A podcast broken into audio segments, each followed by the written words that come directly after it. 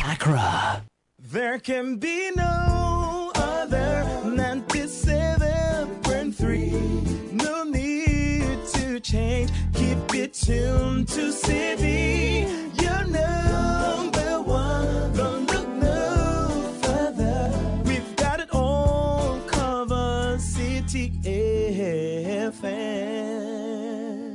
Good morning. Good morning. Good morning. Good morning. Good morning. Good morning, my neighbor. Good morning to life. Good morning.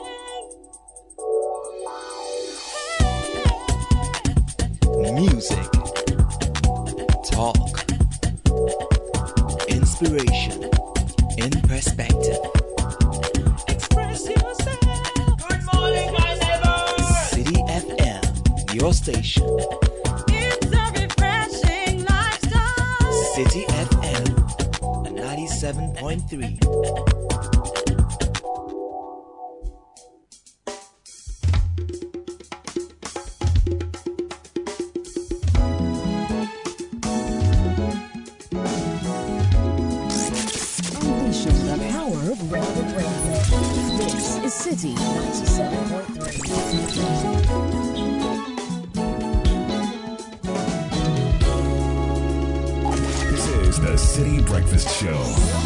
the city's biggest conversation. Citi 97.3.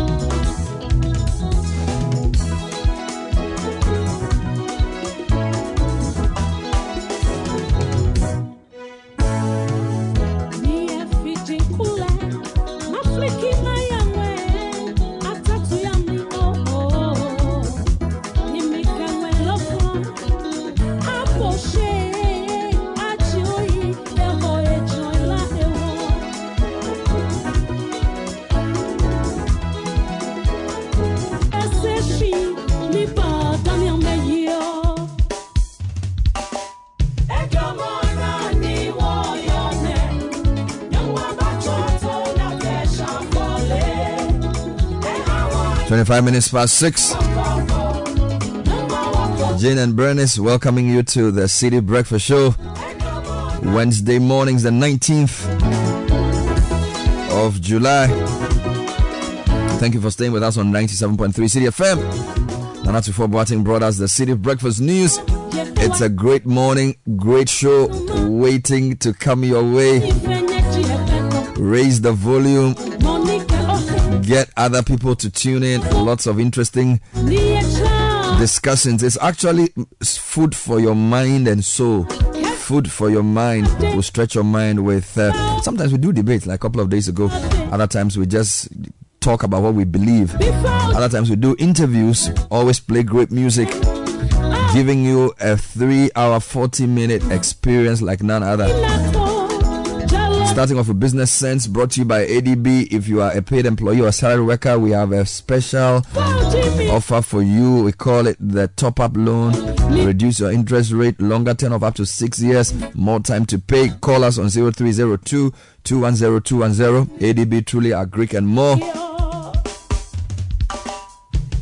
All right, so one of the things I've learned this week is that freedom is not the absence of law or work or labor. Because a lot of times the, the tales of slavery we are told have to do with forced labor and a lot of work. So there's a sense in which people think that so long as I'm not working, I'm free. Or the first evidence of freedom is the absence of some law or imposition of labor or work. Now that that freedom is more nuanced than that. Because there can be no true freedom until a man is responsible.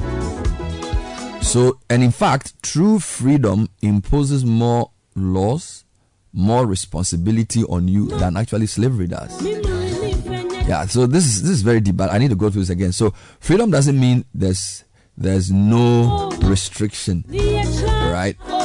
Because man is born free, but man can't fly naturally. He needs force to fly. So there are already restrictions. So freedom is not the absence of restriction. So slavery is when an illegal restriction is placed on you.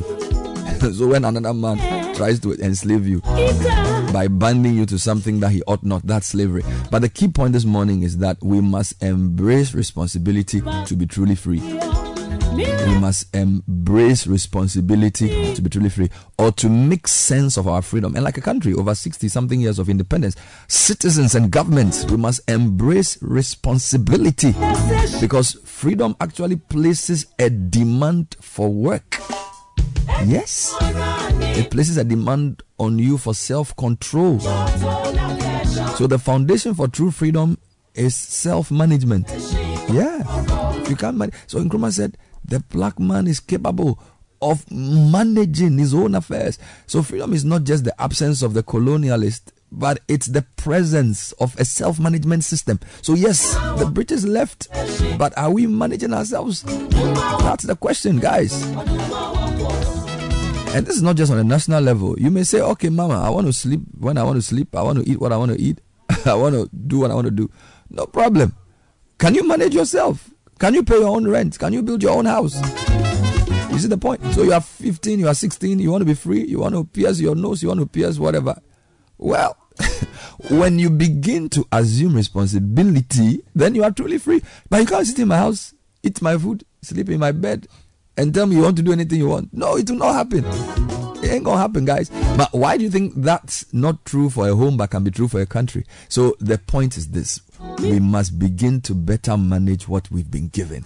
That's the only way to be truly free. Because you can say you are independent, but you are still a slave to the mindset of oppression because you don't know how to manage yourself. Well, that's my little morning. Uh, we call it business sense actually. It's brought to you by ADB. Hope it makes sense. If it doesn't, listen to it again. I'm sure it will at some point. Starting with the newspaper review, Godfred is here, Nathan is here, Richard is here. We'll jump in as soon as we come back.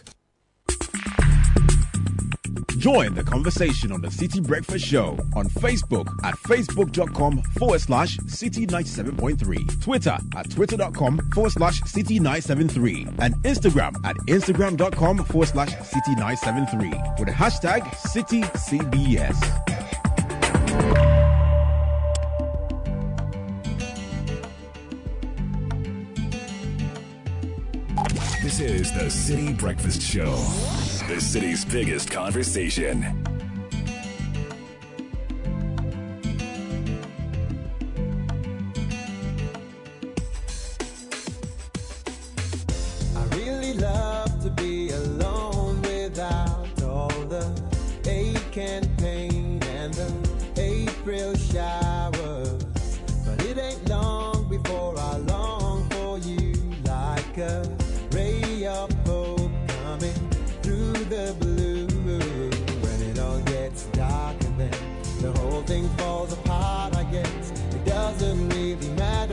the rain.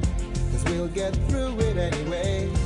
We'll get up and start again. Cause we could be lifted,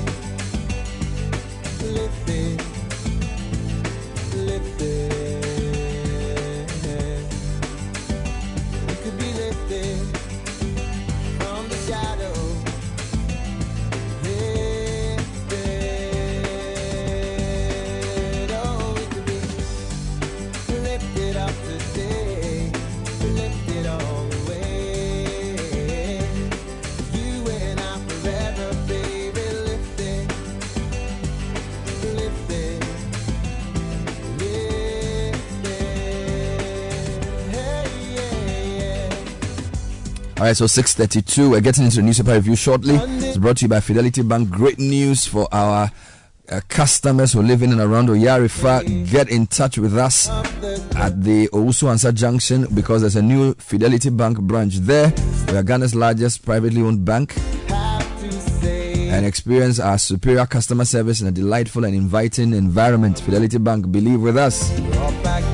Total Energies is marketing their quartz engine oil with age resistance technology. A breakthrough innovation ensures optimal performance for your engine. Choose quartz, choose efficiency, choose effectiveness. It's an interactive show. Let's hear from you. 054 6996. There's a very interesting story I, I wanted to start with this morning because I, I thought it's an interesting. You know, we are in an era where cocoa bills are being exchanged, mm-hmm. and cocoa bills are essentially uh, monies we borrow to help cocoa board. All right? Mm-hmm. and the government is trying to realign the cocoa bills. So if you, if you look at what's happening in that sector, and then you look at the Herald front page, there's a lot of issue with the cocoa sector. The story says GRA has detained cocoa board's agrochemical containers, 73 of them, mm-hmm. at the Tema port over a 3.9 billion cedi import duty. I'm not sure if there's a connection between what's happening with the bills and what's happening with Cocoa Board and the GRA. But I think it, it deserves a bit of investigation. I'll probably read that story for you as well. But for two, a government agency to detain containers at the port for uh, a, a parastatal like Cocoa Board, and this is for agrochemicals. So that, that means that these are probably going to be given to cocoa farmers to spray their farms, mm-hmm. right? And then you have the GRA saying you got to pay back. You know, you got to pay the import duty. So uh, it's something we need to look into. Yeah, I mean, it's unfortunate that these things are making the headlines the way they are doing. Yeah. Of course, I mean, the media should should do, do its No, work wonderful. and dig Great- these great things story. up and Great throw them out. Great story. But then also, the state institutions also have a role to ensure Yeah, that these yeah. things move smoothly. Smoothly, because I mean, Yeah. these are interstate agencies Yeah. fighting over who should pay what, how much should be paid, and all of that. Yeah, but sometimes it's not necessarily bad when state agencies fight because you see, we assume government is some one person just working every day. There are, so many moving parts, mm-hmm. right? And and I'm not saying I I'm, I'm not picking sides, mm-hmm. but but sometimes agencies have to insist on the right things being done That's true. because of the law that set them up. That's true. So why should they vary it for Cocoa Board? Well, not Do you get me? So for me, let's get into the story. But I feel it's an interesting development which we'll look into. Other stories on that headline, just to give you this: more revelations on executive land guards and lands ministry out. That's on the front page of the Herald as well. And then Adisadel old boys deny endorsing Alan Kyerematen's presidential bid. Oh. Yeah, so it's it, it- back and forth. In the meantime, though, uh, let me just mention that elsewhere, Yes. um, you know, Samuel Okudzeto Ablakwa is publishing new details on this. Um, what do you call it? The National Cathedral matter, and uh, he's uh, put out uh, letters that seem to suggest that the Attorney General has resigned as the secretary to the National Cathedral uh, project. Board, Okay, yeah. we'll get into that. So Daily Daily Graphic has something else. Yes, uh, UGK and UST run unapproved courses Mm-hmm. Authorities move to rectify anomaly. Mm-hmm. In other stories, government approves new salary structure for JUSAG. We said that yesterday. Mm-hmm. Parks and Gardens cries for swift help. 90% of workforce near retirement. Another story support our quest to transform economy. That's the president, and he's is in Portugal. And Access Bank PLC, Standard Chartered Bank, sign acquisition deal. Mm-hmm. And on the back page of the Daily Graphic, work progresses on Boankra Inland Port. this matter. Let me take you to the Ghanaian Times. For effective implementation of education reforms, commit more funds at local level. Dr. Boakye Yiadom, Dr. Michael Boakye Yiadom is quoted here. And then also, new salary structure allowances for JUSAG lower bench take effect. So, Charlie, new money is coming home. That's good to know. Also, provide tax incentives to private sector to create jobs. Professor Bewa is speaking. And the seventh National COVID 19 Vaccination Days campaign begins today. The Daily Guide says Bawumia campaign team unveiled. Mm. Sammi Awuku leads. Mm. Staying with the NPP, refund aspirants money. That's coming from the NPP NEC. Jachikwesin trial resumes. Akosua Manu files for Adentan seat, and ADB MD endorses Ekumfi factory model. The Chronicle says this morning beware, your PAD could be fake.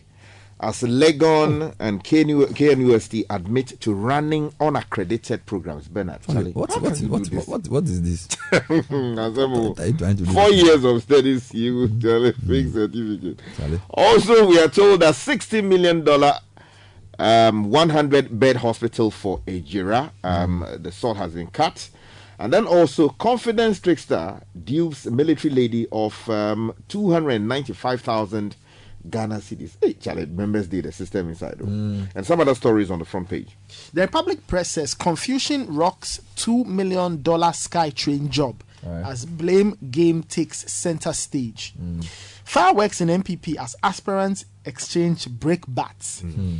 And buffer stock Bruhaha. Suppliers get cash today. All right. I take you to the finder. Agenda 111 breaks suppliers cry foul. Oh, Lord. Over unilateral substitution of compressed earth bricks with cement blocks. What's happening? Mm-hmm. Also, Dr. Akoto to link agric diversification to economic development. Charlie, the man is, you know, he's promising. Mm. And then Access Bank acquires Standard Chartered in five African countries. All right. Alright, The publisher says no insults, do clean campaign. Mm. Bawumia tells team. Mm-hmm. Akoto woos delegates with plantain trees, mm. and there's a picture of him and the plantain tree. Let's Yeah, he brought he brought Ablajo to the the stage. I'm trying to. That's keep it like. Professor Michael Go previously. I believe I'm What they should have done was to put the Ablajo in a flower pot, but they brought they put the Ablajo on the the best stage. We never booth. kill, I never. Oh. So they oh. should have brought some. You know, they should have. Put it in some point. Ah, and they've circled it. yes. It was a, you remember your man? I I'm. no, stop that. You'll be in contempt. Anyway, Ga- Don't speak that way about my speaker. Ghana, Portugal sign defense and Yeah. economic. You'll be serious. Let me take you to the Ghanaian publisher. Big story says Minister slams Kene Japong. Yeah. Tells him to stop acting greedy. And we're talking about uh, the Minister for the Western Region, Darko Mensah. Also on the front page, Bawumia Kasod for 100 bed Ejura Hospital. Mm-hmm. ADB MD endorses Ekumfi factory model.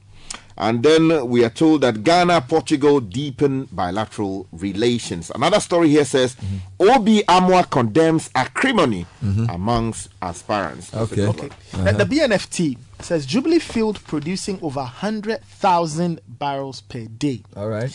And you have the ADB giving a thumbs up to the Ekumfi factory model also here. All right. Calls for derivative markets intensify, dubbed future of the financial markets. Ayo. And then they have the Access Bank and Standard Chartered story. Plus, Zoomlion goes digital, Mm-hmm. launches payment platform to improve customer service. And if you go to the Daily Analyst, attack on journalists by immigration officers, Interior Minister must act swiftly. The GJA president is quoted here as saying on the front page of the Daily Analyst, Also, the story about the ADB MD endorsing Ekumfi factory model. Uh, making the front page here, and he's advocating for replication across the country. Again, Ghana, Portugal signed defense and economic pacts. Uh, it was in the news this morning, and is also here on the. Let, me give you some headlines online. CitiNewsroom.com. We are not bothered about losing seats. This is Minority Samuel George. NPP flag bearer race. Don't attack candidates who insult me. Bawumias to his supporters. Meanwhile, I am the only one who can match NDC toe to toe. This is Alan Kyerematen. And then other stories. The articulations lawyer cross examines first prosecution witness. Uh, two injured in clash between land guards and woodworkers.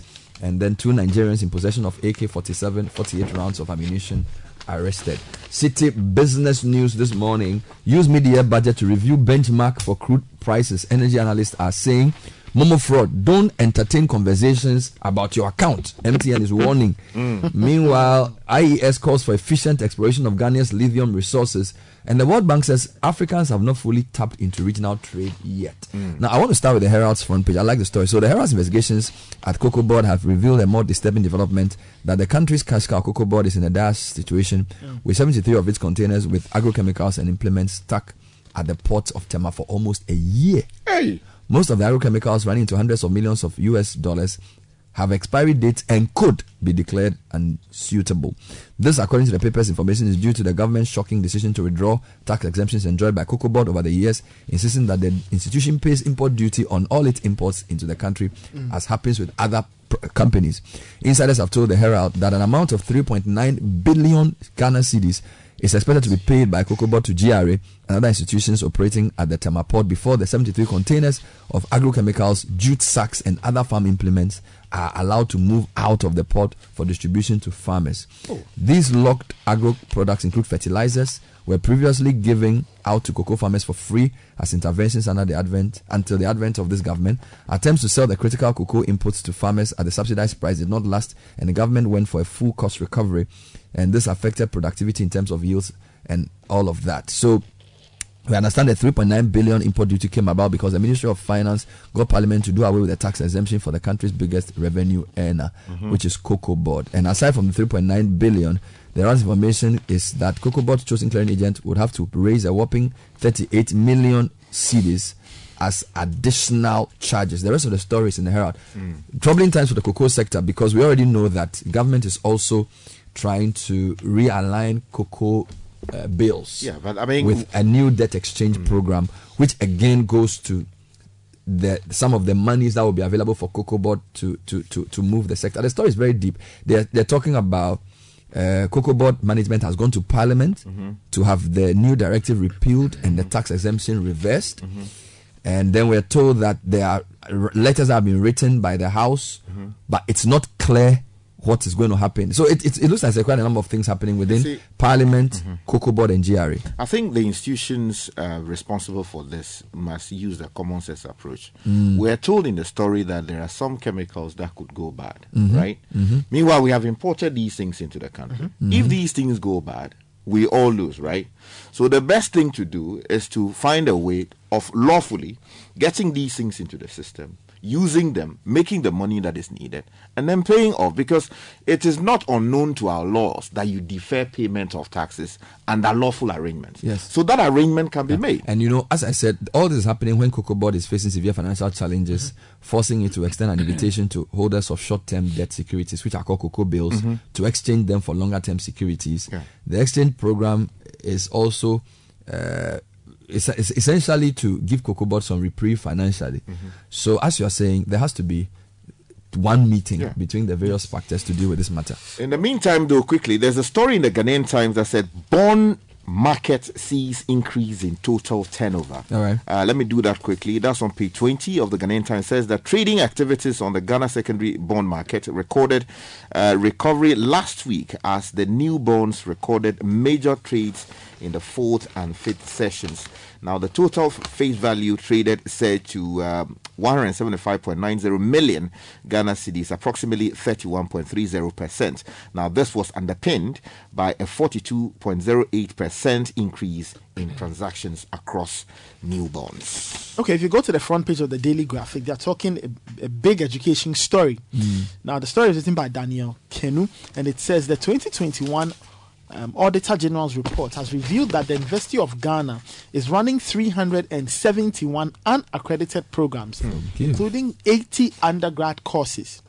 The unaccredited programs also include 213 postgrad and 67 PhD courses. Mm-hmm. Similarly, officials of the KNUST mm-hmm. also appeared before the Public Accounts Committee of Parliament and admitted that the university was running a number of unaccredited programs. Mm-hmm. But the registrar mm. of the University of Ghana, Mrs. Emilia J. Mensah, told the committee in Accra yesterday that 60 of the undergrad programs had been fully accredited, while the uni had put in place systems to ensure that all outstanding unaccredited courses went through the accreditation process hmm. successfully. Now, KNUST also said they were working on regularizing all their things there. The other part of the story, hmm. which strikes me, is that 1.23 million cedis of the University of Ghana's R&D fund has been locked up in a private investment firm. Hmm. Now, contrary to a circular issued by the VC that such investment should only be done at a commercial bank within a certain threshold, mm-hmm. the director of finance at the time is said to have gone contrary to the directive and invested the money with NDK Financial Services. Currently, only 100,000 cedis has been redeemed. All right, Sky, let's come back to you. Okay, um, if you uh, stay within that space, we're told that Parliament chases 4 KNUST staff for receiving double salaries. And then on the front page of the Chronicle, uh, the story you just read, the implication or their interpretation is that people who have received PhDs or are still doing some, they may have uh, Let's fake not, degrees. let's not alarm the people. They said they are- let's not they said they are putting things let's together. not alarm the system. Well, we have to look into it. Yes, let's not alarm the system. But let me uh, draw your attention to this one that says Parliament chases four KNUST staff for receiving double salaries. The story is by Maxwell Ofori and it says the Public Accounts Committee of Parliament has resolved to ensure that four staff members of the Kwame Nkrumah University of Science and Technology refund double salaries paid to them.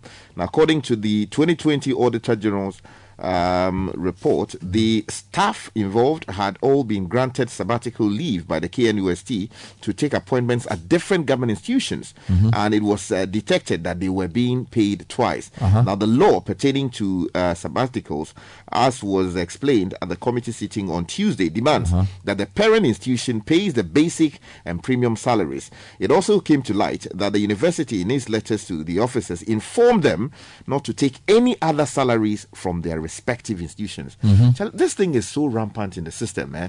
man. People are moved from one institution to the other. They are still drawing and they are still drawing salary. And you know that some MPs were said to have also Yes. received They double the same salaries. They wanted to prosecute them. There was a hue and cry, Yes. and they've left them.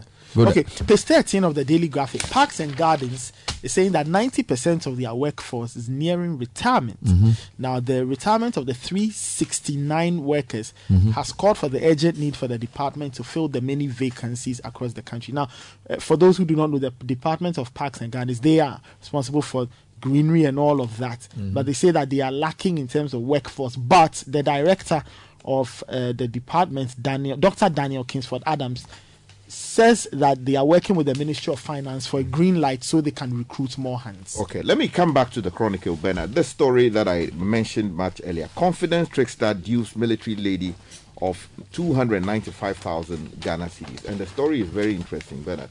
People are doing things in this country. oh. Mm-hmm. Now, a military personnel, Dr. Usua, has allegedly been deceived mm-hmm. by a businessman, Wisdom Kumoji, to pay 70,000 Ghana cedis to be given to Samuel Okudzeto Ablakwa, our member of parliament, to make her municipal chief executive. Mm. Can you imagine? Hmm. now, the 43 year old a businessman allegedly lured the military personnel to give him the said amount on January 16, 2023, at Burma camp. Mm-hmm. Now, Kumoji allegedly took a total amount of 295,000 Ghana cedis from the personnel under the claim of sharing it with others, including the Inspector General of Police and the heads of Yoko, CID, GRA, National Security, NIB, and the governor of the Bank of Ghana. Wow, look.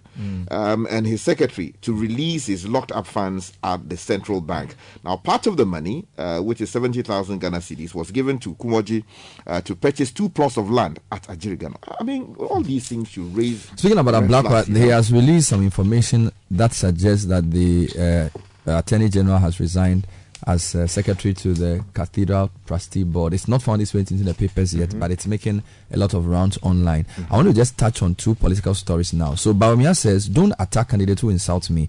This is a story on citinewsroom.com. Meanwhile, Daily Guide is talking about his campaign team. Yes. If you can give me the names of those on that team before I finish the story. Well, the the story says Sammi Awuku Mm-hmm. um, is spearheading the campaign for the vice president. Um, the Ah, story he also says working as the director general of. Let, Uh, let- let me, sure- let, me finish. Uh-huh.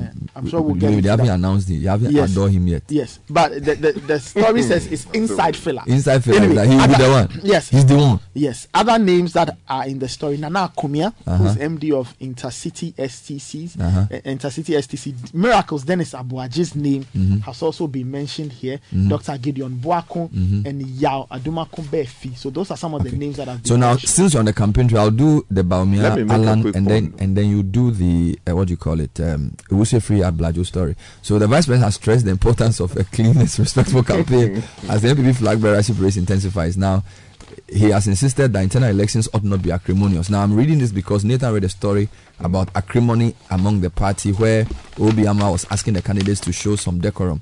Now, Alan, on the other hand, says that he is the one that can match NDC toe to toe. Now, a bearer of the NPP, Alan Kyerematen, says the party stands a better chance of winning 2024 elections if he is chosen as presidential candidate. He's currently in the Volta region on a campaign tour and says the NPP can win votes in the region if he, Alan, leads the party. Here's a quote I want you to look at all of us very clearly. Which of us is likely to become Ghana's next president if he gets there not to be flag bearer? It is only one person among the contestants. This is what the 69 people are telling you. Who can you market to the people of Ghana? And that is Alan Kyerematen out of the 10. I'm the only one who can stand toe to toe with the NDC. Still on the campaign trail. Meanwhile, the vice president has cut a sword for 100 bed facility. You don't want to. You don't want to do my. Ejura. Anyway, let, don't let me give do my it. Let me Oh. I will do that. there's- Let me just here. mention. You don't want to do my It's plantain. here. stuff. Yeah, yeah, you have that Just quickly. But the vice president Mahmoud Bawumia has uh, broken ground for construction works to begin. the vice president is cutting sword. No, Let's I, hear that. I, I hear you. I hear you. works to begin on a 100 bed district hospital for Where? the Joa Sekyedumase district in the Ashanti region. All right. Yes, the hospital is part of the 1111 project. All right. Anyway. 111. Agenda triple one. Yes. Yes, page three, the uh, Ghanaian publisher. Hmm. It says Akoto woos delegates with plantain trees. All right. Hey. Stop. Now, the former Minister of Food and Agriculture, Dr. Usefri Akoto, who prides himself as having transformed Ghana's agricultural sector, is leaving nothing to chance At all. and is using that as a major trump card. Yes. Mhm. Ghanaians this week woke up to images of plantain trees Mm-hmm. at venues. Uh, where the former lawmaker for Kwadaso Yes. in the Ashanti region was meeting delegates. Now, Dr. Free Akoto has been traveling with a plantain tree Yeah. on this campaign The Ablajo to show revolution. delegates of the party his enviable exploits Yes. for which he deserves to be the party's flag bearer. Meanwhile, the Mensah Sarbah Hall Alumni Association, University of Ghana, is uh, holding a 60th anniversary lecture with Dr. Ofri Akoto, and he's speaking on 21st July. Vikings Alumni Celebrity Platform lecture on the theme Exploiting Agriculture Diversification to Ghana, Economic Development in Ghana. It's at uh, the City Conference Center, chaired by Dr. Mohamed Ibn Chambas, Okay. guest of honor Dr. Grace Bediako, former mm-hmm. government statistician, and alumni president, His Eminence Francis Albert Set Nyonyo. Mm-hmm. So it's, Mensah Sarbah Hall is, is now. I'm, I'm bringing this because there's a story in the Herald that suggests that Adisadel people mm-hmm. are saying they have not endorsed Alan Bia. Okay. You know that story came up yesterday. Yes, so the. Herald's version of that is that the Adisadel Old Boys Association has denied supporting any of its members contesting for the presidency and urge all Santa Clausians to discount and dissociate themselves mm-hmm. from all such comments finding currency in the media mainstream. A statement issued under the name of Peter C.K. Atuora mm-hmm. and sent to the Herald said the Global Executive Council of Adisadel Old Boys has not issued any such directive. We are also urging all old boys to desist from drawing the O AOBA into a conversation that has not been had. Okay. Now there are two of the ten aspirants who are at Adisco boys, Alan Kyerematen and Kennedy Agyapong. Mm-hmm.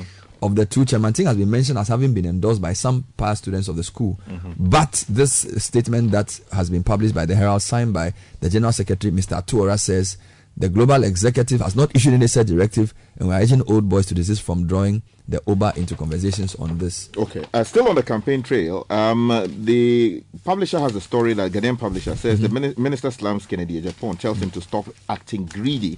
And this is the member of parliament for Takoradi, uh, Kwabena Okyere, Darko Mensah. He's taking a swipe at the outspoken businessman and MP for Assin Central Kennedy Agyapong. He says that he's acting greedy. Now, mm-hmm. if you turn to page 8 of the same newspaper, Obi Amwa mm-hmm. has, has been condemning growing tensions and mudslinging uh-huh. in the NPP flag bearership race. The story says Member of Parliament for the Akuapem North uh, constituency, Osebun, so Amwa has expressed his disapproval of the escalating tensions and mudslinging uh, characterizing the campaign of some flag bearer aspirants of the new patriotic uh, party. And then also, Bernard, let me mention Lots of politics Yeah, a today. lot of politics. Uh, let me, uh, however, Last one. briefly. Okay, what do you want to politics. end with? This is on uh, the swimming competition that we, ha- uh, Yes. we, we, we had over the weekend. Yes. Citi TV National Swimming uh, Championship. Uh, Marlins claim top uh, honors. with- 63 yeah, medals. 63 medals. Uh, this story is on uh, page 10 of the Ghanaian, the, the Finder newspaper. Wonderful. Thank you, Richard Sky. Yep. And thank you, Nathan Quao. Coming up next is the Citi Business News. This is the Citi Breakfast Show, the city's biggest conversation. It's a minute to seven. Citi Business News coming up shortly. Brought to you by MTN. MTN Business is here with SME Month this July. Come, let's enable your business with data and connectivity solutions, mobile solutions, digital solutions, unified communications, and more. MTN Business is indeed your partner for growth. Watch out for exciting activities, including promotions, quizzes, training sessions, product activations, and more. We'll climax our activities with SME Fairs on 14 July at the Kumasi Mall and the 28th July at Accra at Rawlings Park. You can call or WhatsApp 0244 308 111 for more information. And GOIL is also proud to be associated with the Citi Business News. Let's introduce you to the Good Energy family. GOIL Super XP on 95, a high grade fuel sold at the same price as normal fuel. And our diesel XP is low in sulfur, making it an eco friendly option for your car. With over 440 stations across the nation, join the family that rewards you with quality for an energized driving experience. GOIL Good Energy. Go, yeah, yeah, dear.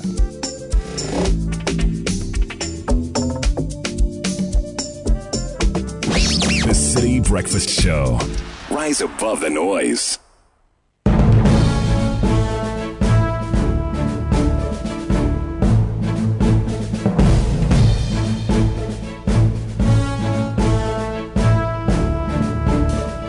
Vivian Kaloko is joining us with the breakfast edition of Citi Business News. Good morning, Vivian. Good morning. How are you? Well, what's the big story for today? You know the MPC meetings, and of course we have the budget coming in. So the concentration Lots of big business budget stories. with MPC. Amazing.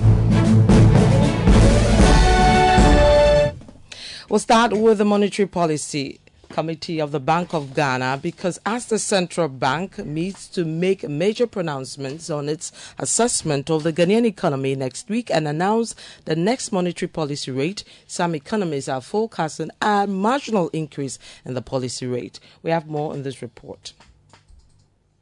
The meeting, which is the 113th, will also come out with the monetary policy rate, which is of keen interest to businesses as it determines the rate at which the Bank of Ghana lends to commercial banks and subsequently influences interest rates on loans. The central bank, at its last MPC meeting in May this year, maintained the monetary policy at 29.5%. The MPC meetings will conclude with a press conference on Monday, July 24, 2023, to announce the decision of the committee. But what are the expectations of analyst Dr. Patrick Assuming is with the University of Ghana Business School. He anticipates an increase in the monetary policy rate. If you look at the, the inflation number that we've seen, three or four months ago, we were under the impression that we were finally on a sustained path of disinflation. But the last few readings of the inflation, even though we haven't seen a huge jump, it just we are beginning to see that uh, we are not really on a sustained path of disinflation as uh, we had anticipated. So if you put this together, you know, you might you get a sense that the MPC might decide that it might be time to resume the rate hikes because we really aren't on a sustainable path of disinflation. And the headline number they will see indicates that the economy is probably not as weak as we have. So they might interpret this to mean that there's room for them to raise the policy rate. As of now, I mean, based on the information we have, I won't be surprised to see them raise the policy rate again. Economist Dr. Patrick Assuming ending that report filed by Ni Ilante Ilante. Meanwhile, the president of the Ghana Union of Traders Association, GUTA, Dr. Joseph Obeng, is calling on the Bank of Ghana to reduce the monetary policy rate. Now, the central bank at its last MPC meeting in May this year maintained the rate at 29.5%. Speaking to Citi Business News, the president of GUTA, Dr. Joseph Obeng, said a hike in the policy rate could be detrimental to businesses. Since it reduced from 53%, we haven't gotten any drastic reduction in the monetary policy rate. It has been constant, and thus it's not helping inflation itself because the inflation that we are experiencing here is a cost-push inflation, and that if Bank of Ghana will complement the effort by also reduce the monetary policy rate, where it will bring down the commercial lending rate, then of course it will also push inflation further down. Now that the exchange rates have stabilized, uh, the, any uh, further reduction of uh, other costs of doing business will help the situation. The cost of borrowing should come down, and so um, the monetary policy rate should be reduced to bring the interest rate down. So if we, we want prices to go down to alleviate the plight of the Ghanaian populace, then of course we have to also think about this. Because this inflation, the methodology that Bank of Ghana have been using is wrong. It's causing push inflation, and it keep on compounding the cost by maintaining this high policy rate. It should be reduced. At least when the cedi have stabilized for such a, a reasonable long time, it means that the policy rate should also come down. President of the Ghana Union of Traders Association, GUTA, Dr. Joseph Obeng. Away from that, ahead of the presentation of the mid-year review of the budget statement and supplementary estimates for the 2023 financial year to Parliament, an energy analyst, Benjamin Nsia, is pressing on the government to review downwards its projected benchmark for crude oil prices. Now, the government had earlier projected a benchmark oil price of $88.55 per barrel for this year at an output of 52 million barrels. But in a Citi Business News interview, Benjamin Nsia said the government must peg the new figure at an appropriate level to properly align with international figures and revenue with expenditure. Look at the first half of 2023, it is observed that price of crude has been stable around $75 per barrel. And uh, from Energy Information uh, Administration of uh, USD, United States of America, projecting that in the second half of 2023, uh, prices of uh, crude oil, that's the Brent, will average $79 per barrel. Uh, looking at these two indicators meant that our projected benchmark crude price of $88.55 per barrel will have a shortfall of about nine dollars per barrel. And I think that if we do not have a new uh, projection, or if we do not reduce our anticipation uh, of this particular market price, uh, there will be a, a, larger balance of trade deficit, whereby our projected revenue from abroad, including that of oil exports, uh, against our projected imports uh, from abroad will have a bigger gap. And also that also means that there's likely to also be a deficit in terms of our uh, physical side, that is our expenditure against uh, revenue expected from the upstream. So I'm just saying that in the supplementary budget, which will be read on 27, I think that the Minister of Finance uh, should have a look at our projected benchmark price of crude oil of $88.55 to uh, $79 per barrel. Benjamin Nsia is an energy analyst. Away from that, to enhance fiscal revenue, the government is targeting an increase in its revenue to GDP ratio to around 18.5% by 2026. The objective, which was announced by the CEO of the Ghana Investment Promotion Center, Yofi Grant, will be accomplished through a range of measures, one of which involves the removal of some selected VAT exemptions. That we expect to achieve. Um, and I'm saying this because we have many partners here and they need to understand the basis on which we are doing what we're doing. Um, some of the targets they want to achieve is to reach uh, a 1.5% of GDP primary balance or primary surplus in the medium term. Um, and that will be some fiscal adjustment of uh, about 5.5% um, of GDP. Um, and then we are looking at fiscal revenues of approximately 18.5% of GDP by 2026. Um, currently, we are at 15.5%, but we need to really raise it up. Then, in the medium term, to bring inflation down back to what it was pre COVID, about 8%, um, and then restore external buffers with our gross international reserves um, to reach or go back to the three months of import cover by 2026 and hopefully beyond go back to the four months that it was before. And then sustaining debt um, or achieving debt sustainability at 55% of debt to GDP CEO of the Ghana Investment Promotion Center, Yofi Grant. Now, the Venture Capital Trust Fund is advancing plans to roll out a fund management development program aimed at unearthing the next generation of fund managers in Ghana. The program is in partnership with the National Innovation and Entrepreneurship Program to improve the fund management space to propel the growth, especially among small and medium enterprises. Hamdiya Ismaila is the general manager of the Venture Capital Trust Fund, and she has been underscoring the need for the upcoming program to be to build a resilient fund management platform to assist equity fund managers. Our work is very structured.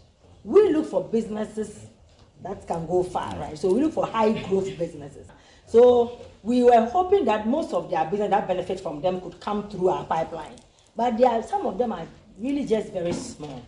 And we look for companies that are really looking to expand and create jobs and things like that. But we still do have conversations together to see how we can collaborate. So when you come across anything that is good, we think it's bigger for you, you can send it our way, and we send them to our fund managers. Currently, we are working with the NEIP uh, to get a, an incubation space to incubate the next generation of fund managers. So we will be launching soon what we call the Fund Manager Development Program to train the next generation of fund managers so that we can have more managers to raise more. In fact, even if they raise more small monies to invest in these companies, just so that they can have time and grow the companies, is enough.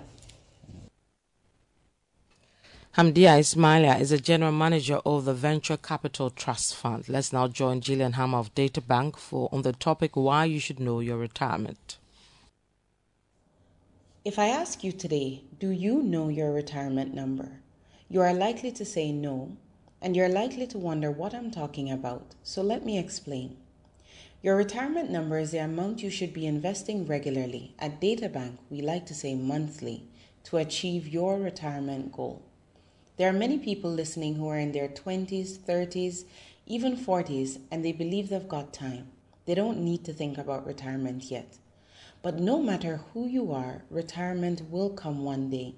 And when it is time to retire, you'll need to ensure that you have money set aside for that purpose, not just fixed assets.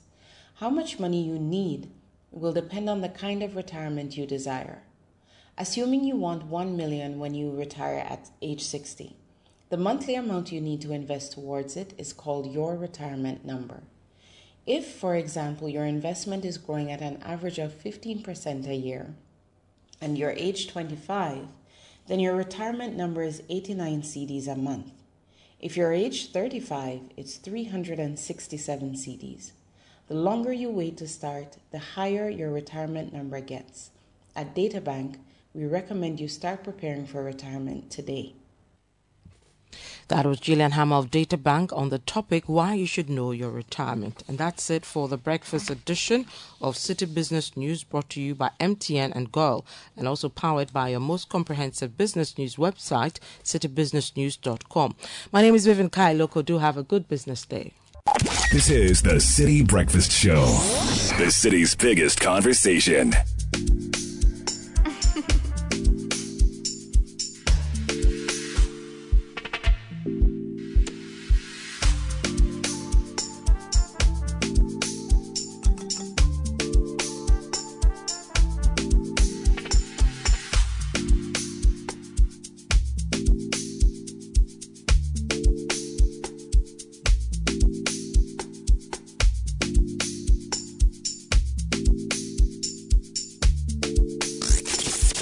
Unleashing the power of relevant radio. This is Citi 97.3. 30 minutes past 7, getting straight into the sport. Brought to you by Letshego. For over a decade, we've been supporting investment goals of our customers with attractive solutions. We've been a safe haven for depositors who value security as well as competitive returns.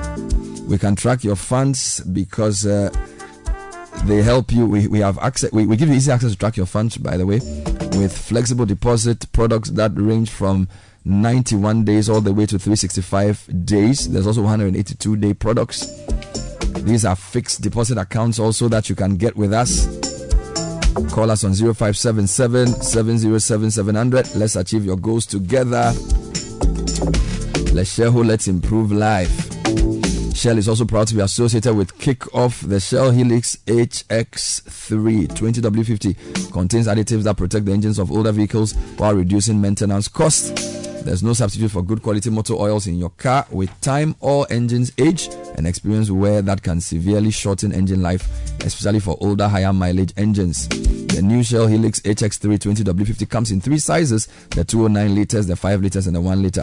Visit your nearest Shell station or accredited Shell distributor and ask for Shell Helix HX3 motor oil and give your car the treat it deserves. Shell Helix designed for ultimate engine performance.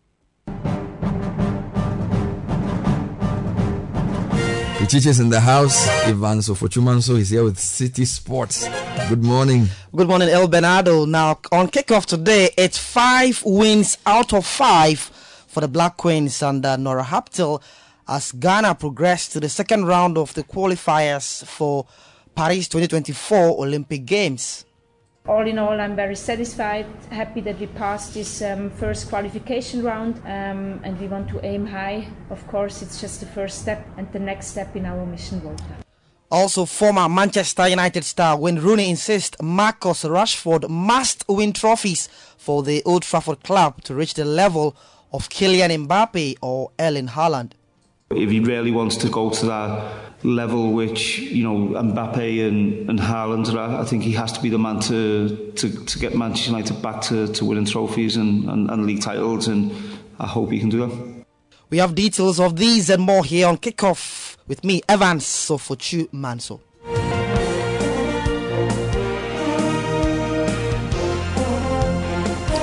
All right, let's get into the details now. And uh, four days before facing the USA on October 18, the Black Stars will be looking for their first ever win over Gold Cup champions Mexico when they clash in an international friendly on October 14 this year at a yet to be confirmed venue. Now, the match is one of four friendlies lined up by the Mexican Football Federation to mark the 20th anniversary of the MexTour, which is a series of matches organized by Soccer United Marketing for the Mexican national team in the U.S. market. Ghana has lost all three matches against Mexico since 2006. So once more, another friendly game for the Black Stars. So they are playing Mexico October 18 and then USA October 14.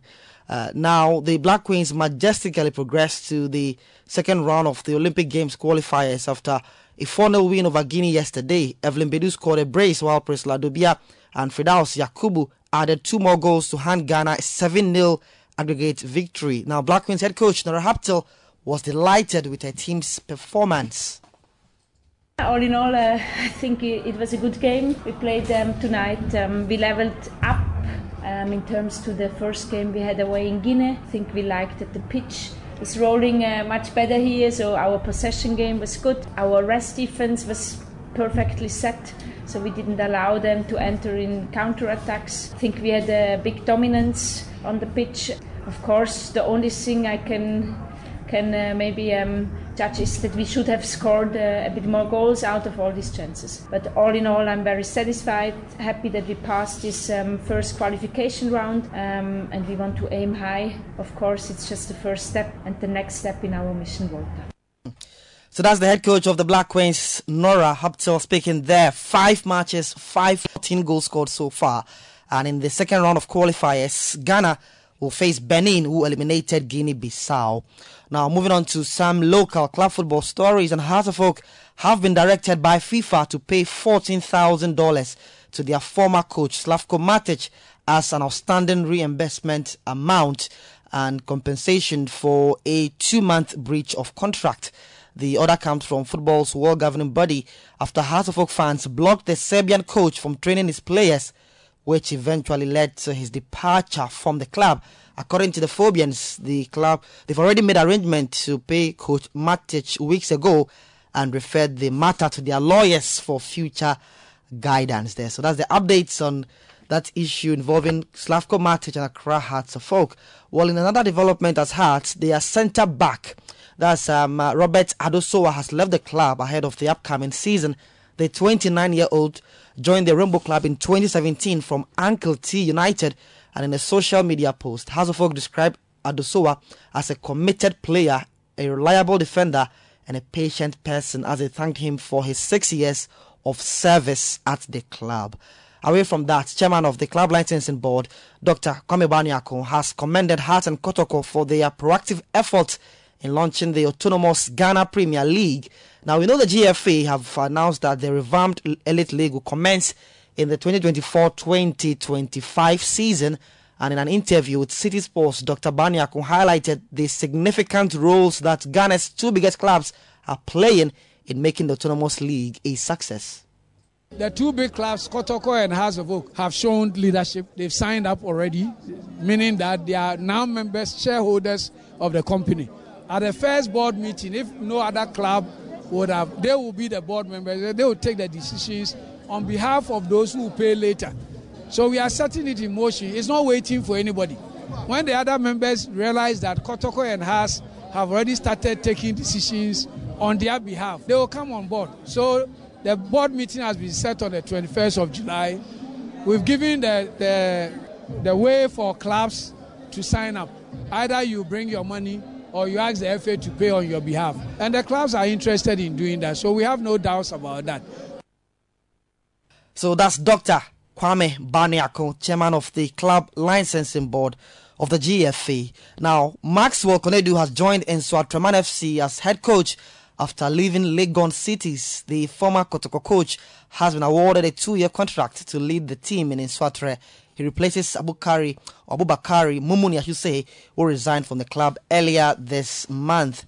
Now, away from the local scene, uh, football matters. Let's stay in Europe next. And Liverpool will face German Bundesliga two side Caldra in their first preseason game at 4:30 p.m. today. Left back Andy Robertson has been speaking about the team's preseason preparations and how new signings Alexis Mac Allister and Dominic Szoboszlai have integrated into the squad you know they're showing their quality, they're showing what they've got, they're they're learning the way that we need them to play, and um, yeah, I'm sure the fans are excited to see them because you know we are definitely excited to see how they do in the Premier League, and so far I've got you know I've got no doubts they'll, they'll be a success. You know we have to be 100% ready, and we have to we have to go with everything we've got. So you know obviously these training sessions and everything we're doing off the pitch and stuff is is mentally preparing us for that, and then you know when it comes to the first game of the season, then you know we need to be. So that's Liverpool left back Andy Robertson speaking there. Now, speaking of preseason friendlies, Man United will play against Olympique Lyon at 1 p.m. today in their second preseason match at Edinburgh, following their win over Leeds United last Wednesday. The good news for United also is that Marcus Rashford has signed a new five-year contract.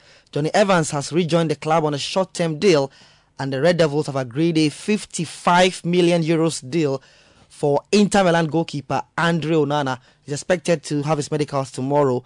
And former Man United star Wayne Rooney insists Rashford must win trophies for the club to reach the level of Kylian Mbappe or Erling Haaland.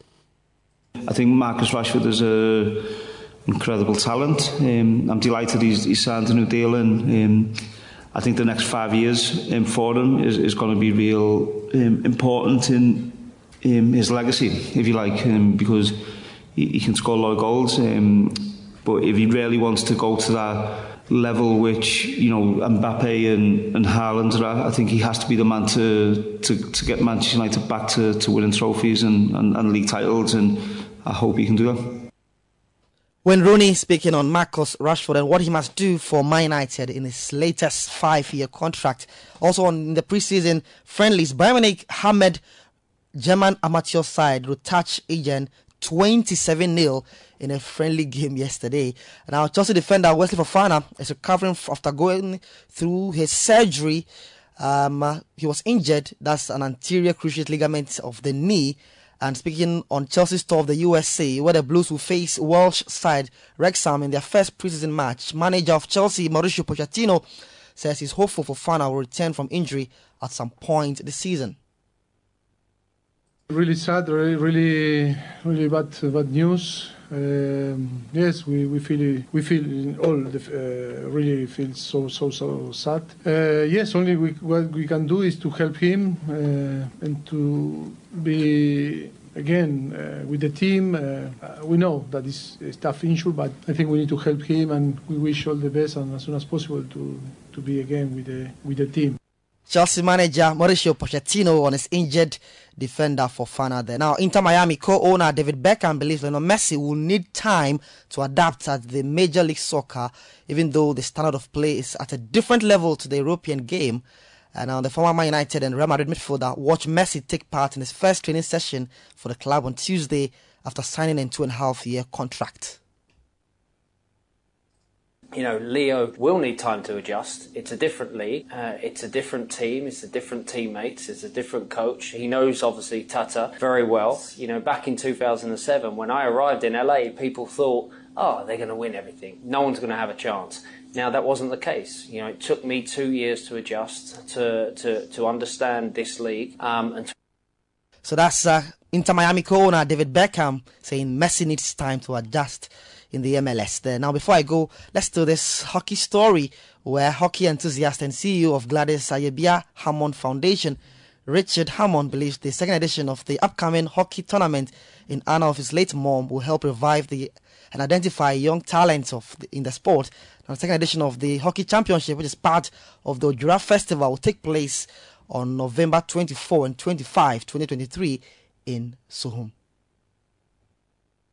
As an organization, we will be organizing an annual hockey tournament in Suhum every November. So we have had the first edition and we will be having the second edition this year. But it's not going to be just this hockey tournament that is going to be organized every year, but we would also be setting up a mentorship scheme. We will be identifying young talent for further development in hockey.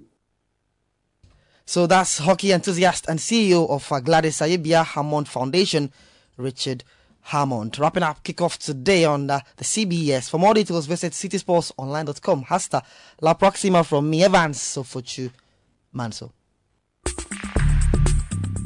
Join the conversation on the Citi Breakfast Show on Facebook at facebook.com forward slash citi97.3, Twitter at twitter.com forward slash citi973, and Instagram at instagram.com forward slash citi973 with the hashtag CitiCBS. This is the Citi Breakfast Show, the city's biggest conversation.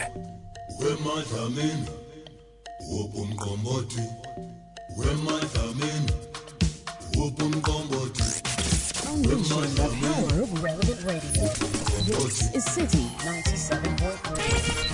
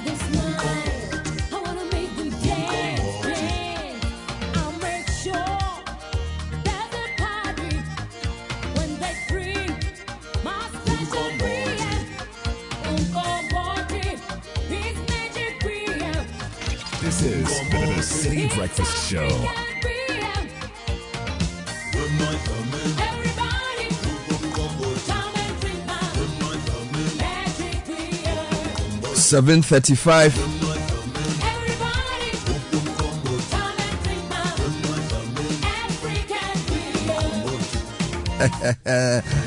obi apɔnkye ne wu wɔmfa ne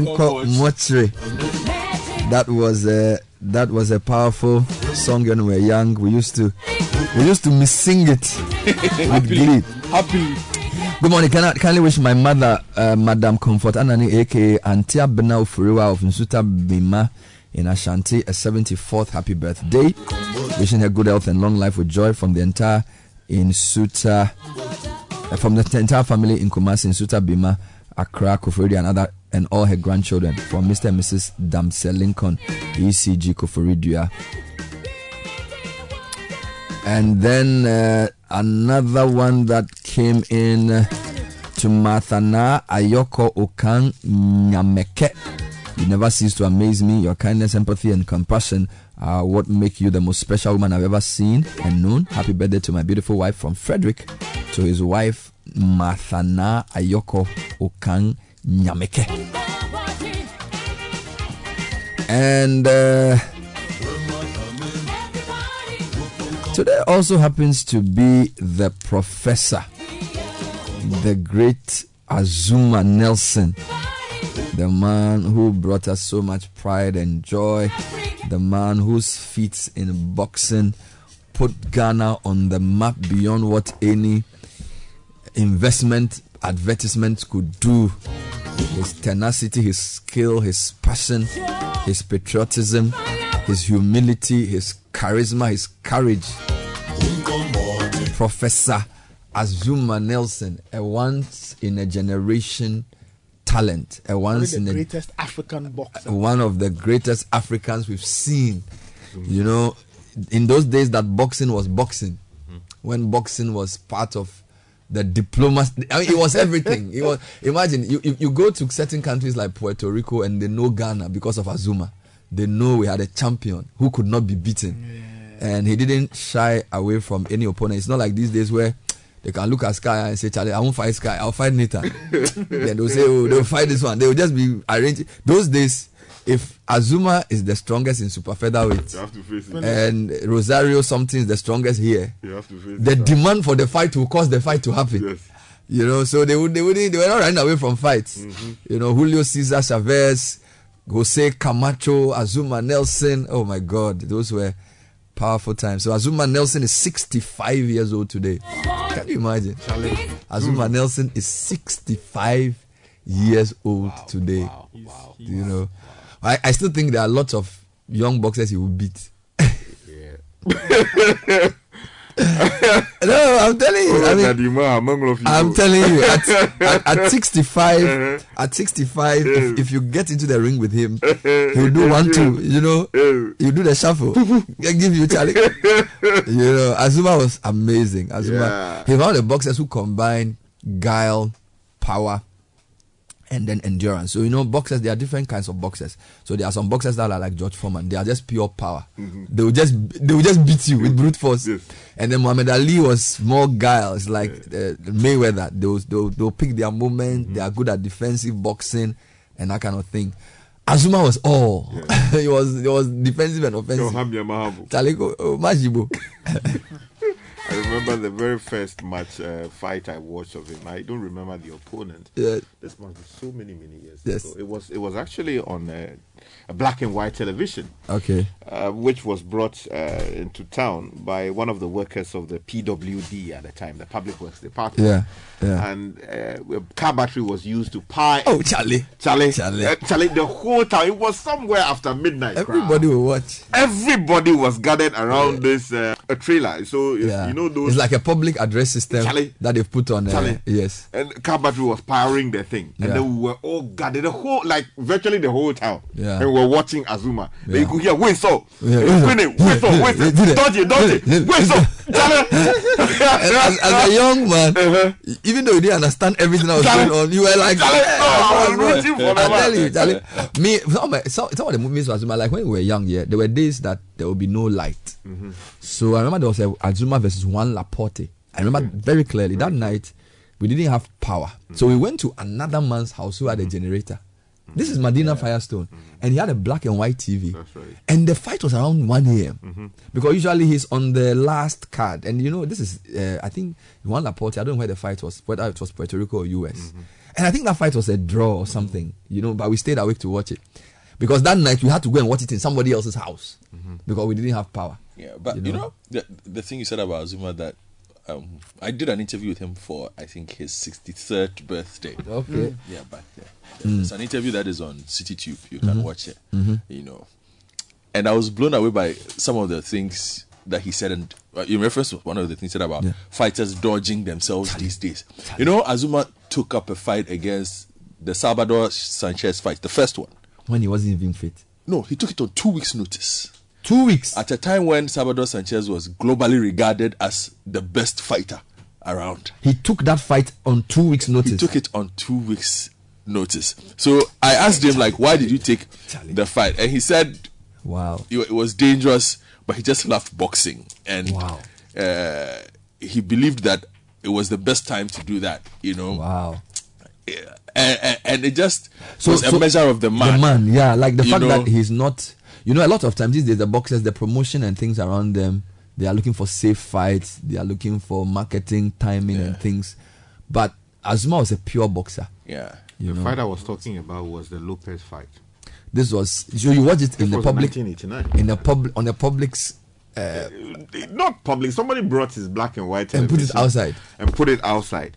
And then it was in the trailer. You know what you mount, uh, you know, on your vehicle and So, drive around. So it was powered with a- a- a car battery. Car battery, Charlie. Black and white TV. Black and white television. Did Azumah win? So, I, I, I don't remember, you know, what. what Oh, this Zoom Zoom. was a Lopez fight. Uh, Tony Lopez, I would say. Yeah.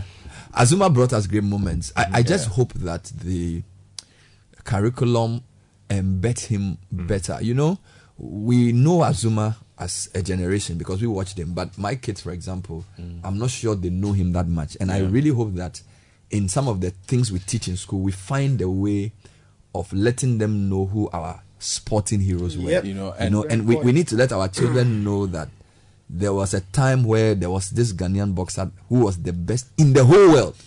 You know, and it's very important the way we even narrate it. Yeah. So they can get a sense that Charlie. I, I am I am so with you Yeah. on this. Yeah, Um, yeah. You know I'm a boxing buff. Oh, I know, I know, I know, I know, I know, I know, and I know. if if you pay attention to how Mhm. the international boxing community, particularly the American Oh, yes, boxing they- community, they revere revere, The way they believe Nelson. Azumah, eh? Look, when, when Azumah walks into a boxing hall Yeah. anywhere in the US, Yeah, yeah. there's a certain Oh, yes. like you can Oh, yes. the Oh, atmosphere yes. in the room Oh, changes. yes. It's Oh, not yes. something we normally get Yeah. here, Yeah. and it's even with a new generation because Yeah. he has carried on. There are gyms that you go to where you see photos of Azumah, Azumah. Nelson, Yeah. portraits of him there. You know the typical Azumah Javonte picture where he, he right? has a bit of Davis. a bit of afro. Yeah. He's slim. He's Yeah. young with this. His blows like that. Yes. Doing face like that. You know, I think Gervonta Davis had a. yeah, in, his, in Gervonta Davis and uh, Calvin Calvin Glover's gym, Yeah. you have a massive photo Yeah. of. Uh, and you know when you're talking Nelson. about a complete boxer so you know as i was saying before you came in there are boxers who are very raw power boxers Mm. and then there are boxers who are more agile in terms of defense azumah was one of the few who had everything so azumah could do a defensive fight Yeah. azumah could also do pure power punch Yeah. fighting He was a well-rounded fighter. yes so if in if, if there was anything like pound for pound Yeah. you know, uh, in those days there weren't that many. Um, what do I what do I call it? Uh, pound for pound contest between in like how should I put like between uh, divisions. Yeah. All right. I remember there was a day Azumah was talking about how he was prepared to even go up to fight somebody who was on a higher weight than him. just But he did he did move the up in weight sometimes. Yes, to prove that he was the best. Yeah. So I mean, um, I I always um, when I spoke to him, I asked him about the s- sweet pea. Whitaker Pernell. fight. Yeah, Pernell. You know. I didn't like that fight. Yeah, he he didn't I- like. I didn't like that fight. um, I didn't like that fight You know, at he didn't all. like I didn't that, like that fight. That that fight either. the guy in Whitaker is not is not like is Whitaker was just I mean, when he was moving. Yeah, and you know he was. I- I don't know. It- It's it's, it's not like it's not like It wasn't an- Mayweather. oh. It's just No, it wasn't an Azumah thing. Whitaker, let's put things in context. It wasn't like Whitaker generationally is regarded as the greatest defensive boxer ah. to ever live. Generationally.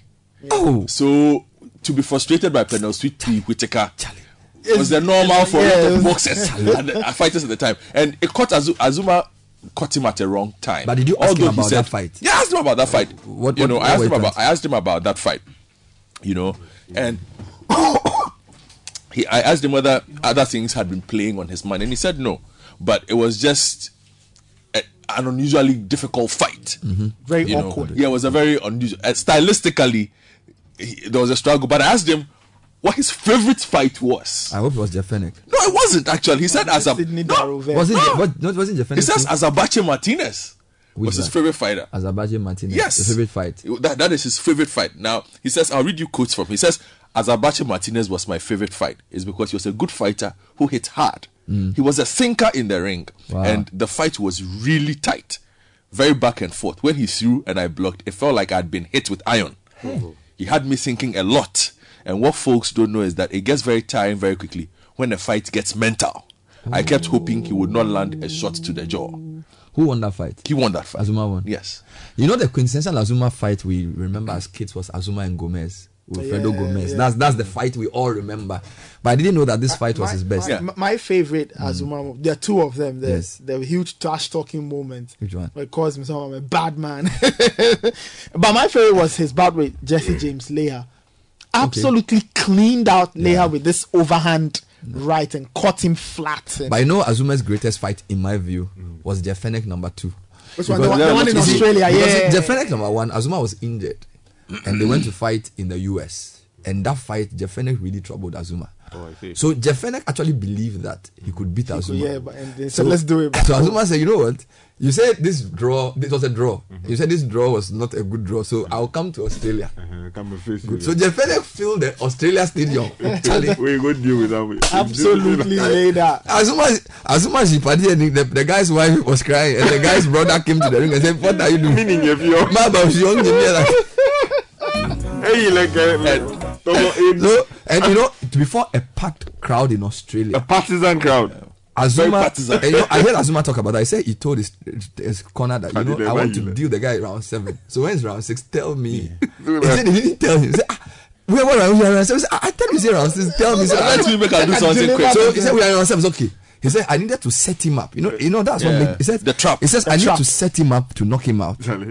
Right, so he said since the thing delayed to round seven, no, he used round seven to set him up. How did you set him up? You notice that a fighter can pretend that he's tiring. Mm. So Fenech started feeling more confident and opening up and giving more punches. Yeah. Sana Azumah wanted the guy to. So I don't know what he did to the guy. Charlie, give one, one, give one, two, give one. and the guy, the guy. he just with him. Charlie, the referee stopped the fight. The guy's wife was crying. The brother came into the ring. I mean, and you know, they said it was an old, tired Azumah. Uh-huh. So for me, it was like one of Ali's fights where he's a bit older. There's a Mhm. new younger guy who everybody thinks is going to beat him. He Mhm. goes before a partisan crowd and then he beats him this well. Mm-hmm. I think that was my finest Azumah moment. Also because I was a bit older. Mm. So I appreciated. I didn't really watch the Gomez fight. I was too no, young. uh, you see, so I think it must have been the Whitaker fight actually.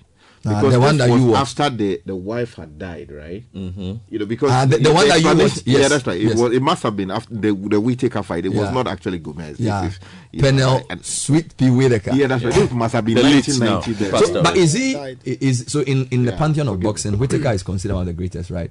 In defensive boxing, He's generationally considered wow, the greatest, defensive The guy boxer to ever live. right? Did he have any? What what title was he? Lightweight or Yes, super he held lightweight titles. He had he held featherweight titles. Charlie. Sweet Pea was just very very awkward to fight against. it he, was- was, he was was- the it was master it was a of what is called the Philadelphia shoulder roll. Yeah. You know What, he'll what give you- Mayweather does. What yeah. may, he'll give you that thing. uh, You, you, you, you can't do anything with it. So happy birthday to Professor Azumah. Uh, I, I would like you. Uh, did you record that interview though? Which one? Was it was it was it audio or just text? So it was audio. It's on it's on CitiTube actually. Oh, okay. I'll go back there. Yes, TTTube, and I have the text version available. I'm, I'm going Oh, to tweet it Charlie, right share now. it with me, share it yeah, I'm going me. to share it right now. So Azumah is 65. Sky, Yes. Azumah is not a young Charlie, man. what, you Azumah know, is 65. You know what will be sad for me? He has a book. Mhm. Um, I, I don't want Hollywood to be the first to do the movie to immortalize him in film. I hope somebody do we, the we, funds do we to be have what it takes to do it here? Why not? Why not? We are making films. That's also the thing. You, you spoke about immortalizing our heroes and portraying them well. Yeah. The Western world and other parts of the world have learned how to immortalize in film Yeah. and other forms of art. Mhm. We haven't learned that here. Which actor would do the Azumah role? Anybody could. I mean, if they find someone who looks like him, and But you, you look like him. There was there was this actor. There was, there was this actor. There was this actor. You'd have to undergo you know, lots You know when of- when of when Shelley, work. when Shelley Romanso did this uh, Adam's apples, there was one actor, be some dark guy. He's short. He has a bit of body. They should use him to do the Azumah. Okay. You know, you need a dark, muscular guy No, I don't remember. who can speak Ga. Okay. Why you Ghana? No, it would be nice. I, I mean, because I, I interviewed Amaka Amatefio on Azumah and the the title fight he won. Yeah. Where he, the deputy you minister of the ring sports, to go and carry Azumah now. there were only three Ghanaians in the whole stadium. The whole place. The whole stadium, oh. not talk of the ringo, the whole stadium. That's Deputy Minister of Sports, Azumah's catman, Uh-huh. his coach, and Azumah. Allah. Four people. against the whole. I mean, how do you how do you go and fight It will be insulting, against a national Charlie. hero Charlie.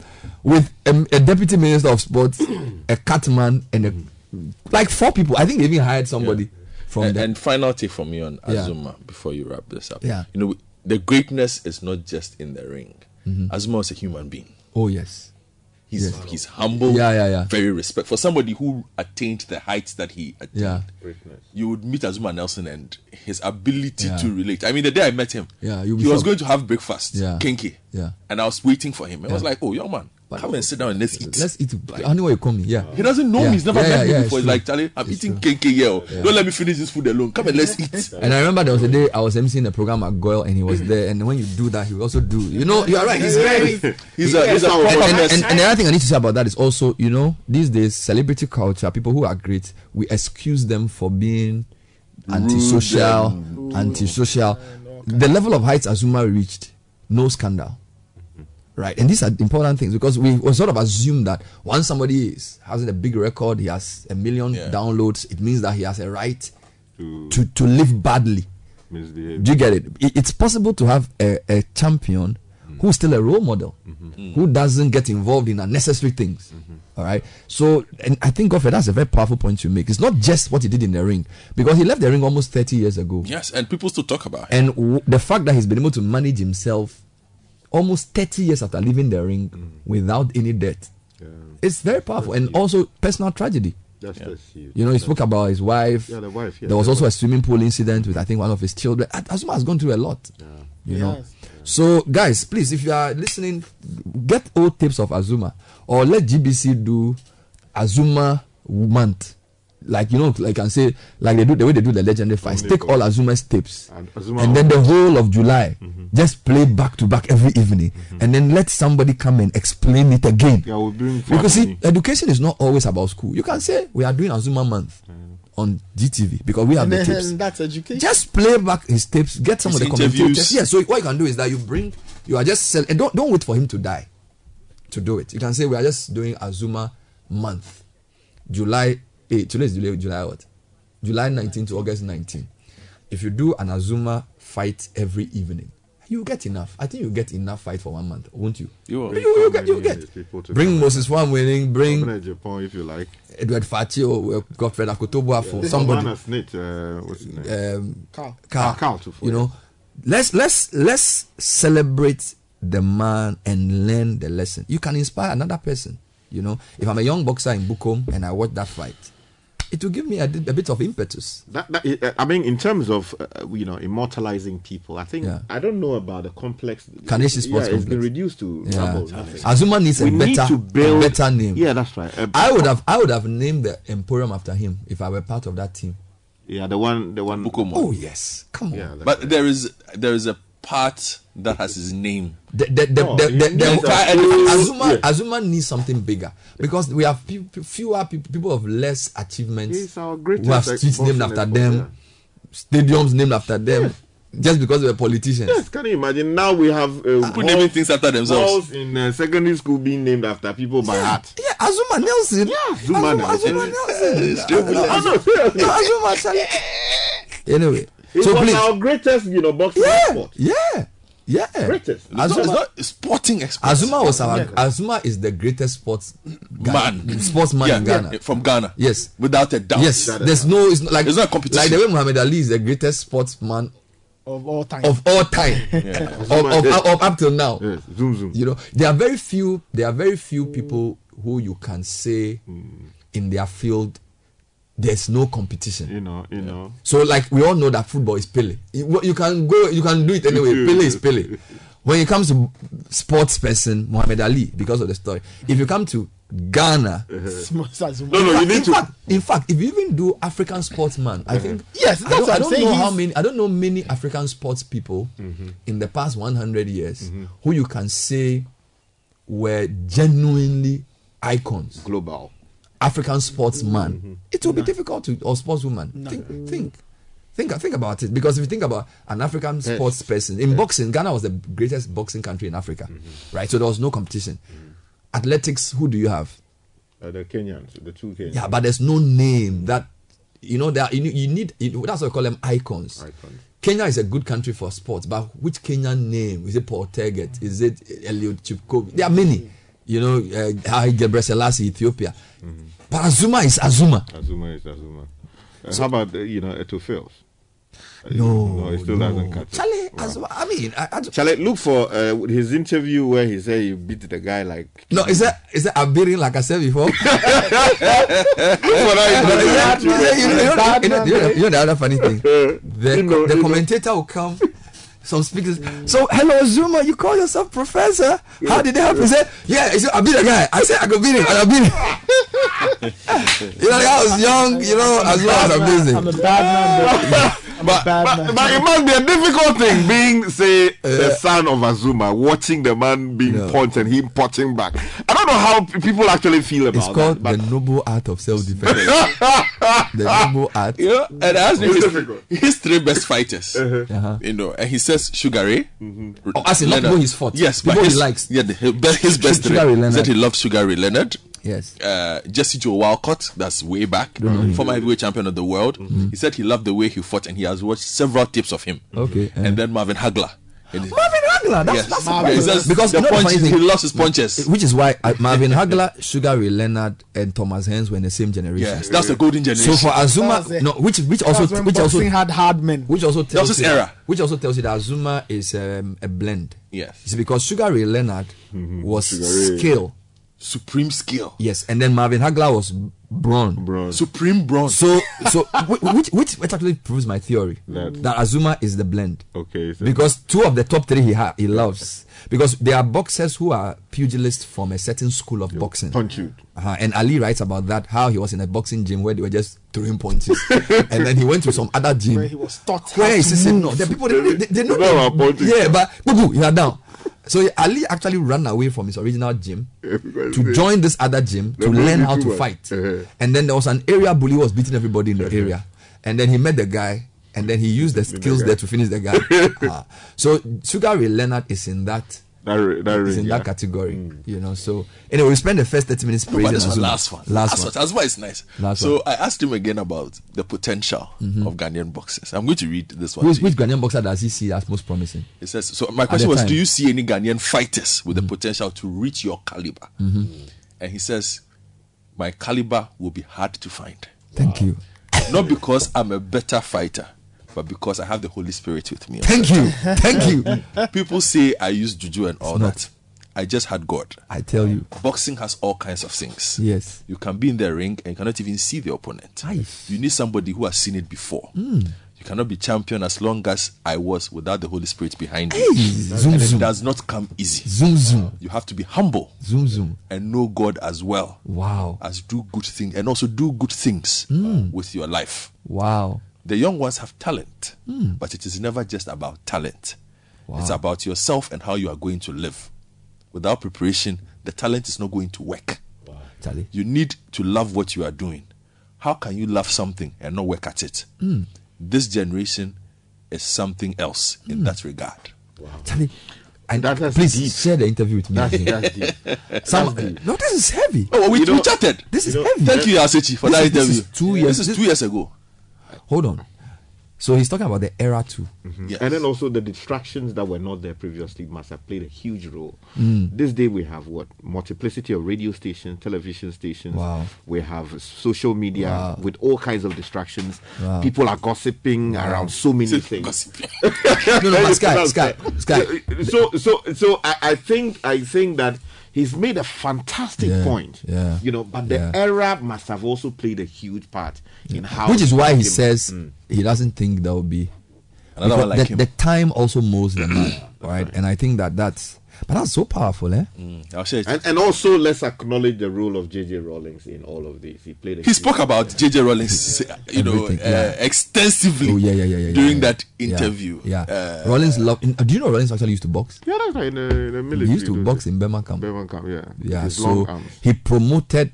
That's the other thing. So sometimes you need a national leader who promotes the sport. Mm-hmm. You know, so Ghana for a long time was the African country in the boxing world that was known. Because the boxing was really Philippines, Yeah. South America, Yeah, yeah. Mexico, US, Charlie, and then Ghana. Charlie, to, to, to immortalize them, uh, let's play just that short uh, interview. Oh, you have the clip? Yeah, the clip Oh, oh, okay. Then play for me. Let me let me listen. Azumah Nelson, there's not much we could say to Pat Cowdell. He's absolutely shattered. That's right. And uh, I came in to knock him out in the first round. You know, man, that's what I make my mind. But uh, because uh, the, the people here didn't treat us good, you know, they're making all kind of uh, ways to to, to, to, to, to, get the title from us. But I want to prove to them I'm the best in the world. And I want Pacado, I want McGuigan, that girl. And I'm to knock him out anywhere I'm fighting. I'm ready to fight McGuigan anytime, any day, anywhere. Well, I'm ready. This is my national flag. I'm proud of it. And I'm proud of Africa. You know, man. Can I ask you, Azumah, sorry to butt in there, but we would like to know about that punch because Pat Cowdell has never been knocked out in his time. And we're going to show you that punch. And perhaps you could explain to everybody watching on ITV the tremendous power that stopped Pat Cowdell for the first time. While I thought uh, Pat Cowdell will go, uh, will, will move, will move around from me, you know. But uh, uh, as soon as the bell go on, he just comes straight to me, and I said, okay, that's the way I'm going to knock him out in the first round. So I take my time and he start using the jabs, you know. I start bobbing it, you know, and I got him with the go left uppercut. Very good left uppercut. Let, let me ask you, let me get you to talk through this again. There we go. Different angle. When when when he start jabbing, you know, I, oh, you know, man, I'm too bad, baby. we want Danny boy. We, We want Danny Let me ask you about Barry McGuigan. Is he going to live with the Nelson power? We're very proud of Barry McGuigan in this country. Hey, like I said before, like I said before, McGuigan is good, you know, and he's a fighter. And the way McGuigan fight, there's no way McGuigan can beat me. There's no way McGuigan can go four rounds with me because of my power. I got my power, I got experience, I got too, everything too much more than McGuigan. And I want him, that girl, I call her, I call her girl because she, she, she, she don't want to fight me. She's scared of me. The- she know whom I am and what I can do. All the, I know, I know the trainers, these trainers don't want to fight me. You know, I took the title from a young man, and uh, any old man who want to challenge me, hey, I'm gonna kill him. I could get a word in like to say thank you very much indeed. You're welcome. Ah, we want Danny boy. We want Danny boy. Well, there you are. Uh, I tell you. Американская фирма Transceptor Technology приступила к производству компьютеров «Персональный спутник».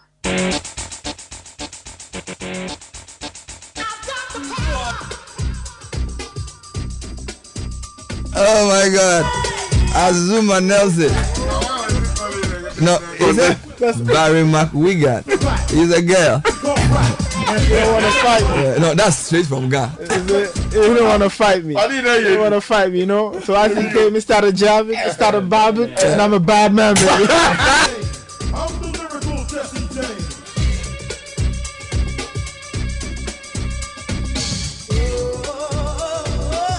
No, today, today, today is today is today is World Azumah Day. World Azumah Day. All right, now we're, somewhere in the US. No, because you travel along. Oh, you know, you travel, so Charlie. You know, but I know what I like said. Look at my flag. I'm from Ghana. I'm African. I'm proud I'm proud African. flag. You know, I'm proud he's the, he was the only African in that space. Fighting So for us. he came in, started bobbing. I started jabbing. Started Started bobbing. You know, my power. I'm a I'm bad, man. I'm too bad, man. I'm a kid. Magbele, Magbele. Madia Magbele. Oh my God. Celebrating Azumah Nelson. Today is his 65th birthday. We are so blessed to have a man like this in our generation. We're blessed to watch him and on the world stage represent Ghana. And Ghana will get there again. We pray so. Now, let's bring you tech and social media trends brought to you by FBN Bank. Sending money to Nigeria has never been this easy. And through the new Pan African Payment and Settlement System, PAPSS, you can send and receive money to and from Nigeria in minutes for business and personal purposes. Visit any FBN branch nationwide with your cash, and your money is next door in no time. Aside Nigeria, you can also send and receive money to and from Liberia and the Gambia. Call 0592 sorry 059692 21921. FBN Bank, you first. Don't want that. All right. Vodafone Odomo promo is exciting. Don't miss a chance to cash out. Simply buy airtime or bundle worth up to 5 cedis or more and receive up to 20% cash back in your Vodafone cash wallet. You can win prizes from Samsung like phones and earbuds. Keep reloading in the demo promo and win big. Vodafone further together. All right, so tech and social media trends. Nathan, what is trending? a number of very interesting things. Uh, Mm. let's let's do some sports trends. first. Hearts of Oak is trending. They've announced a series of departures. The assistant coach David Ocloo Mm. has left, so their fans are talking about that Mhm. on social media. To the wider footballing world, and names like Andre Onana Mhm. are trending. Man United and Inter Milan agreed a fee yesterday, Mhm. and Onana is due to have his medical today, Wow. according to reports. Rasmus Hoyland is also Mm-hmm. trending. He's an Atalanta striker, and Man United are said to Mhm. be interested in him. Evelyn Badu is trending. Yesterday, she she scored twice Whoa. for the Black Queens as they beat Guinea 4-0 in Ghana. Accra. Oh, they should have been at the World Cup, Charlie. Yeah, it's round two. They've qualified to round two of the Olympic Games football qualifiers. So they are Mhm. hoping that eventually they will be part of the two teams that represent the continent. Mm. On uh, onto some music and Strong Man. Strong, Strong Man, Man. is trending. Yesterday, he and uh, Amerado dropped a video for their song "Rap Is Still Alive." Rap is still alive. Yeah, I listened to it. It's a hot rap song. Hot rap song. I listened to it yesterday. So Yeah. those are some of the things trending. To some tech news, Mhm. and the authorities in France who are Mm. preparing for the Paris 2024 Olympics are talking about AI. Mhm. Now they say they want to use artificial intelligence to detect suspicious activity Mhm. on the streets of Paris during next um the next Olympic Games. Mhm. But a civil rights group or some civil rights groups Mm-hmm. are saying that the technology is a threat to civil liberties. Wonderful. Now they say that it's an intrusion into people's lives. Why put cameras on the street? Why do you want to use AI? But the French authorities say they don't want anything to spill over. Mm. They want to ensure that everything is contained because the rest of the world will come to Paris Wow. for the next Olympic Games. fact, uh, somebody tweeted a link at me. The UN apparently has been defi- decide, uh, what they're discussing Mm. the uh, intelligence and security problems that AI may pose generally Mm. to world Mm. security and all Okay, that. okay. Very, very interesting. So it's coming up for discussion. Yes. Tech and social media trends brought to you by FBN Bank, you first, and Vodafone. Edem. This is the Citi Breakfast Show, the city's biggest conversation.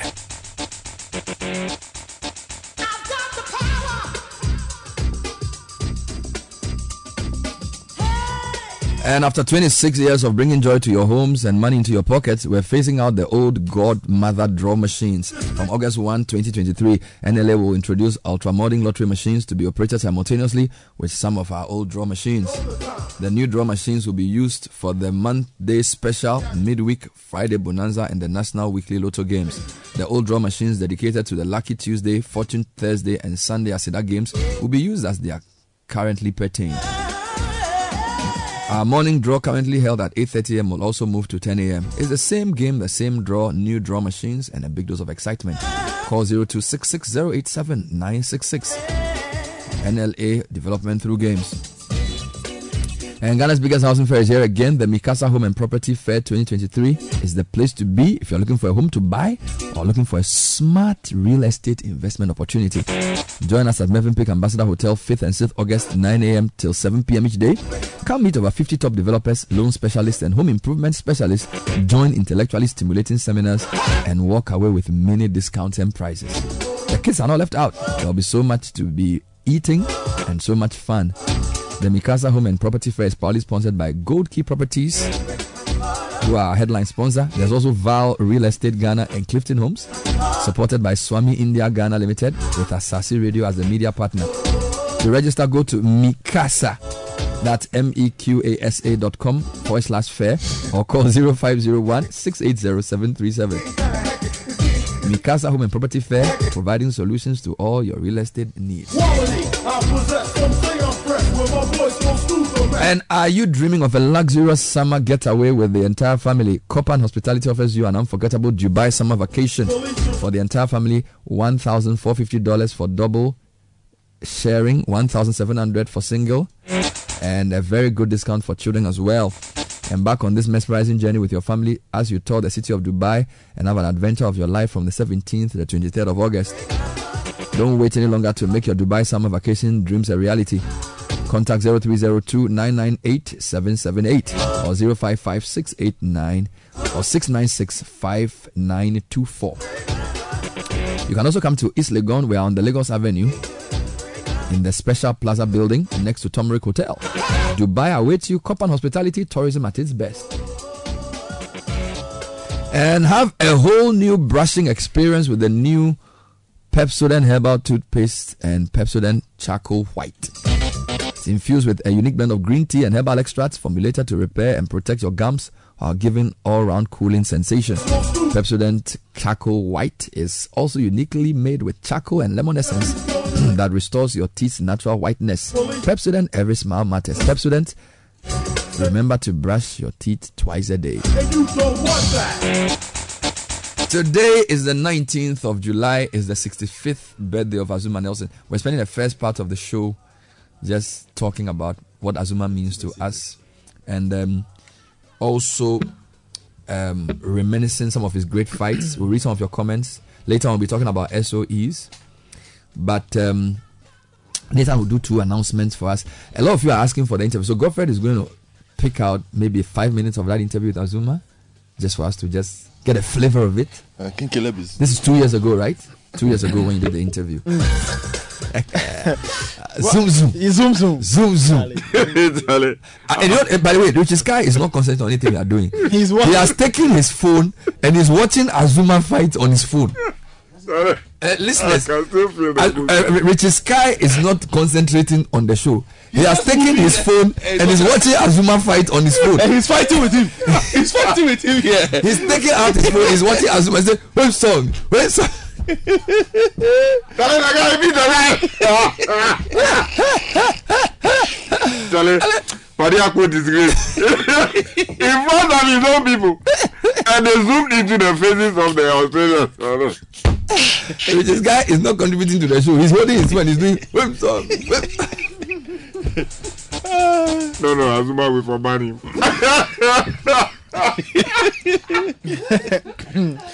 Anyway, in life, when you find the best, you need to stick to it. Bell Pack paper tissue is great for you. Bell Pack has tea rolls that are soft but not weak, strong but not hard, just perfect. And uh, Bell Pack is good for your kitchen. One, it cleans in one wipe, and one Bell Pack lasts you long and saves you money. If you want to be a distributor, call 0551 144 400. Bell Pack is another quality product from Belacqua.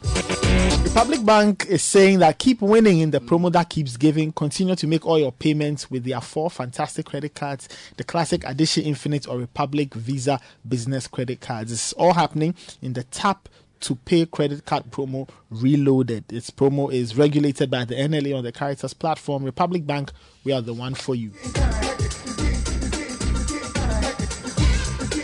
Do it. now, Sukasa, Sukasa is uh, rolling out its affordable housing. They have a three-bedroom unit with an outhouse and a four-bedroom unit with an outhouse Mhm. at East Legon Hills and Ayimens. And they also have convenient payment options, so you can Mhm. get in touch with them on 030-296-0865 or send them a WhatsApp message on 055-369-7886 or you can send them an email info at sukasa.com.gh. Sukasa, building on trust. Okay. Azumah Nelson, there's not much we could say to Pat Cowdell. He's absolutely shattered. That's right. And uh, I came in to knock him out in the first round. You know, man, that's what I make my mind. But uh, because uh, the, the people here didn't treat us good, you know, they're making all kind of uh, ways to to, to, to, to, get the title from us. But I want to prove to them I'm the best in the world. And I want Pacado, I want McGuigan, that girl. And I'm going to knock him out anywhere I fight him. I'm ready to fight McGuigan anytime, any day, anywhere. Well, I'm ready. This is my national flag. I'm proud of it. And I'm proud of Africa. You know, man. Can I ask you, Zuma? sorry to butt in there, but we would like to know about that punch because Pat Cowdell has never been knocked out in his time. And we're going to show you that punch. And perhaps you could explain to everybody watching on ITV the tremendous power that stopped Pat Cowdell for the first time.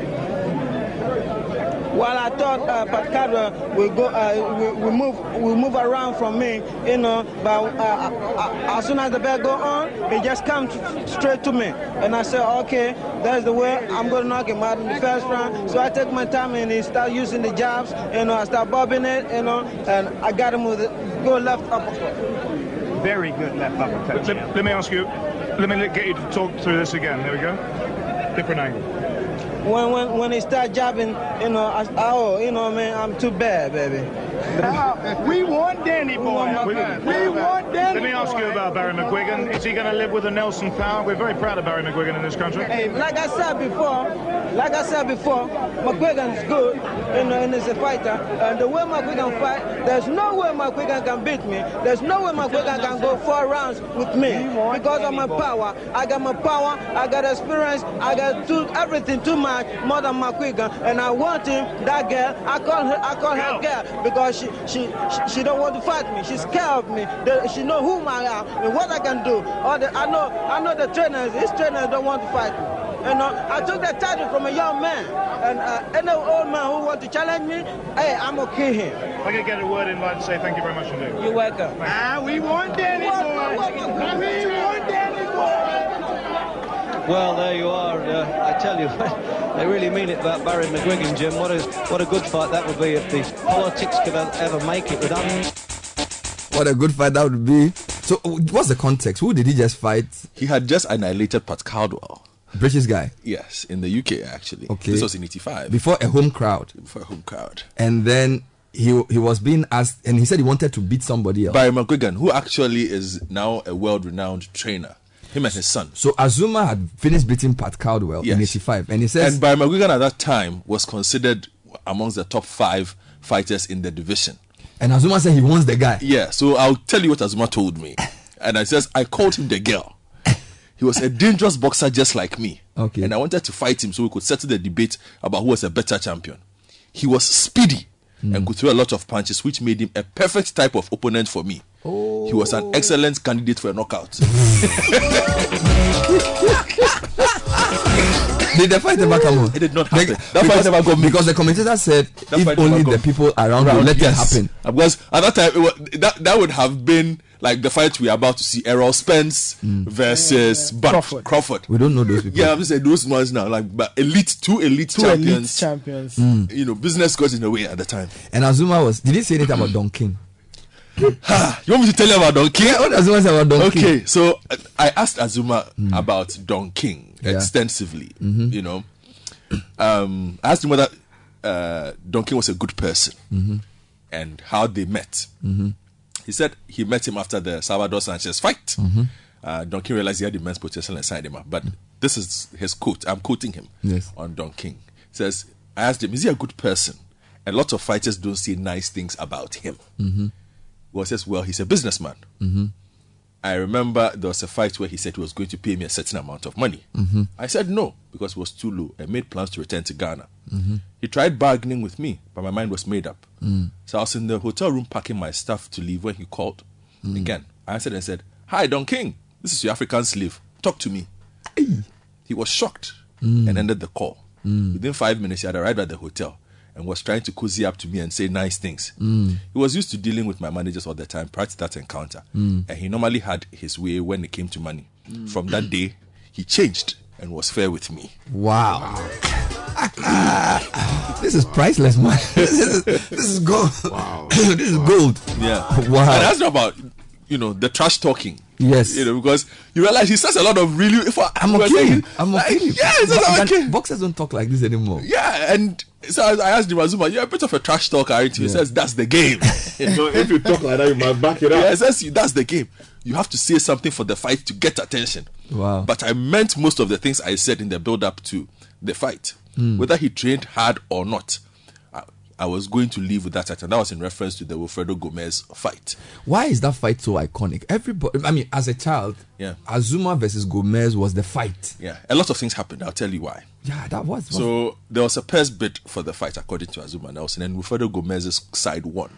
Now Gomez had been dodging Azumah for a while, Mhm. but uh, Azumah won four consecutive fights, and it got to the point where, unlike the way business gets done today in boxing, Gomez- Mandatory. he could not run away. So Gomez was a champion. Yes, and had to- Azumah had managed to become the number one contender. Yes. So it was a mandatory defense. Yeah, he had to defend the title Against- So Gomez's camp won the first bid, and they decided to stage the fight in Puerto Rico, their home country. their own country. To do ways and means. Yeah, and according to him, he trained in Ohio for the fight. Wow. Yeah, and he's told reporters, "quote Tell Gomez to train hard because I am coming."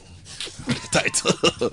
so I asked him about some of the things that happened. Yes. You know, um, in the Gomez fight, he said they had tricks. Mm. He says when I got to my room, Mhm. they had brought some beautiful women to the hotel Hey! and left them at my door. Hey!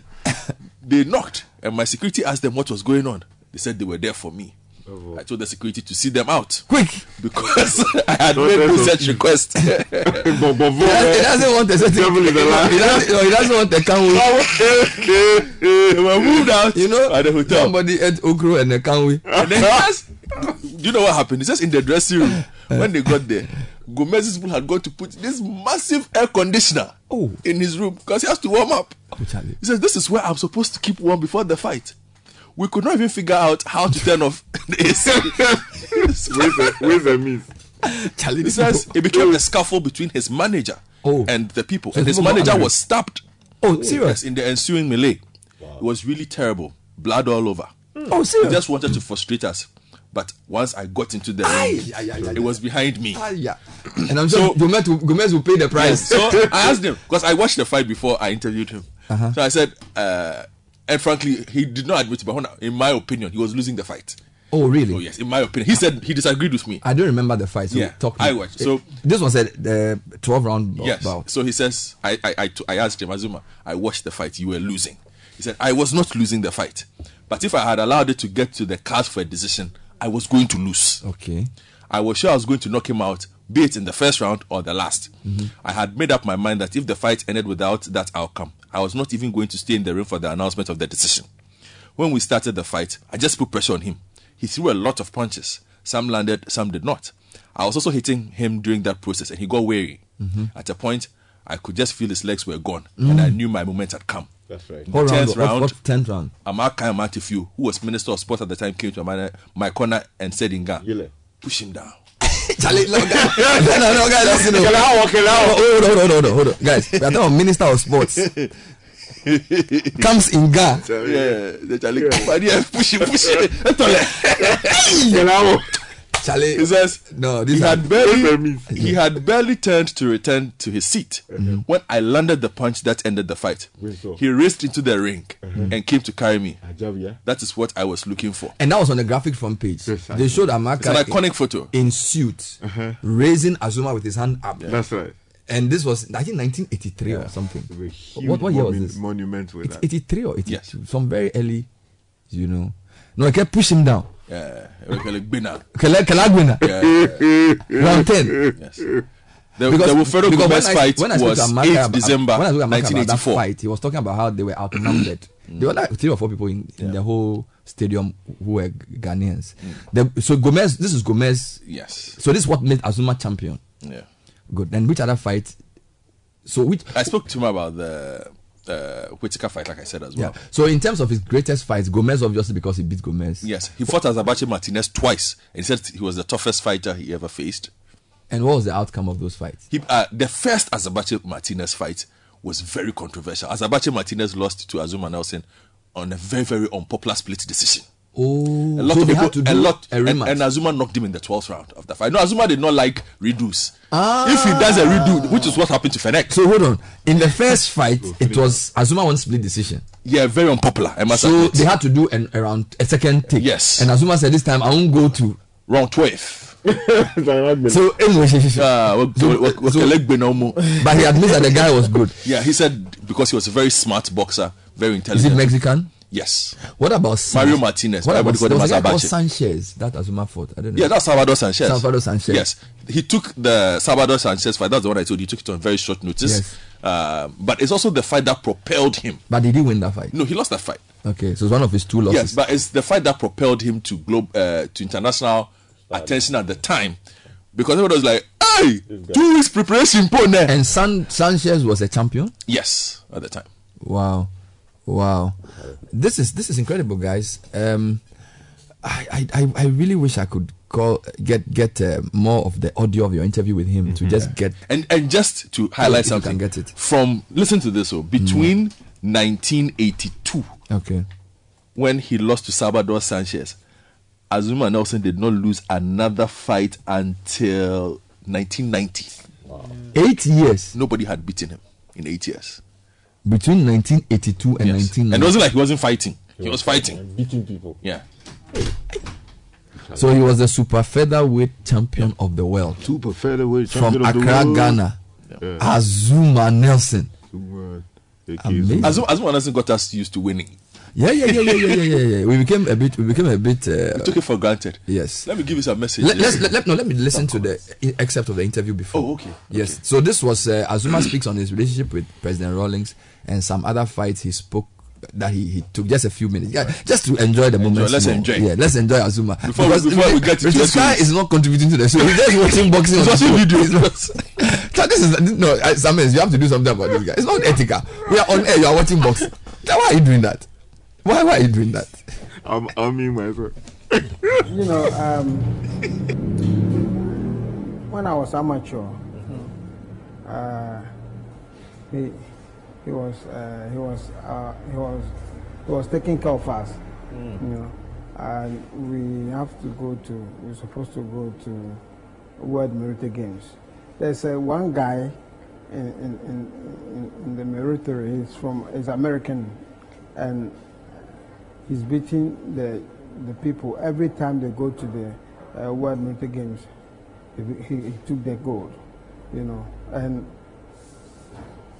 Lawrence realized that I can beat that guy, you know.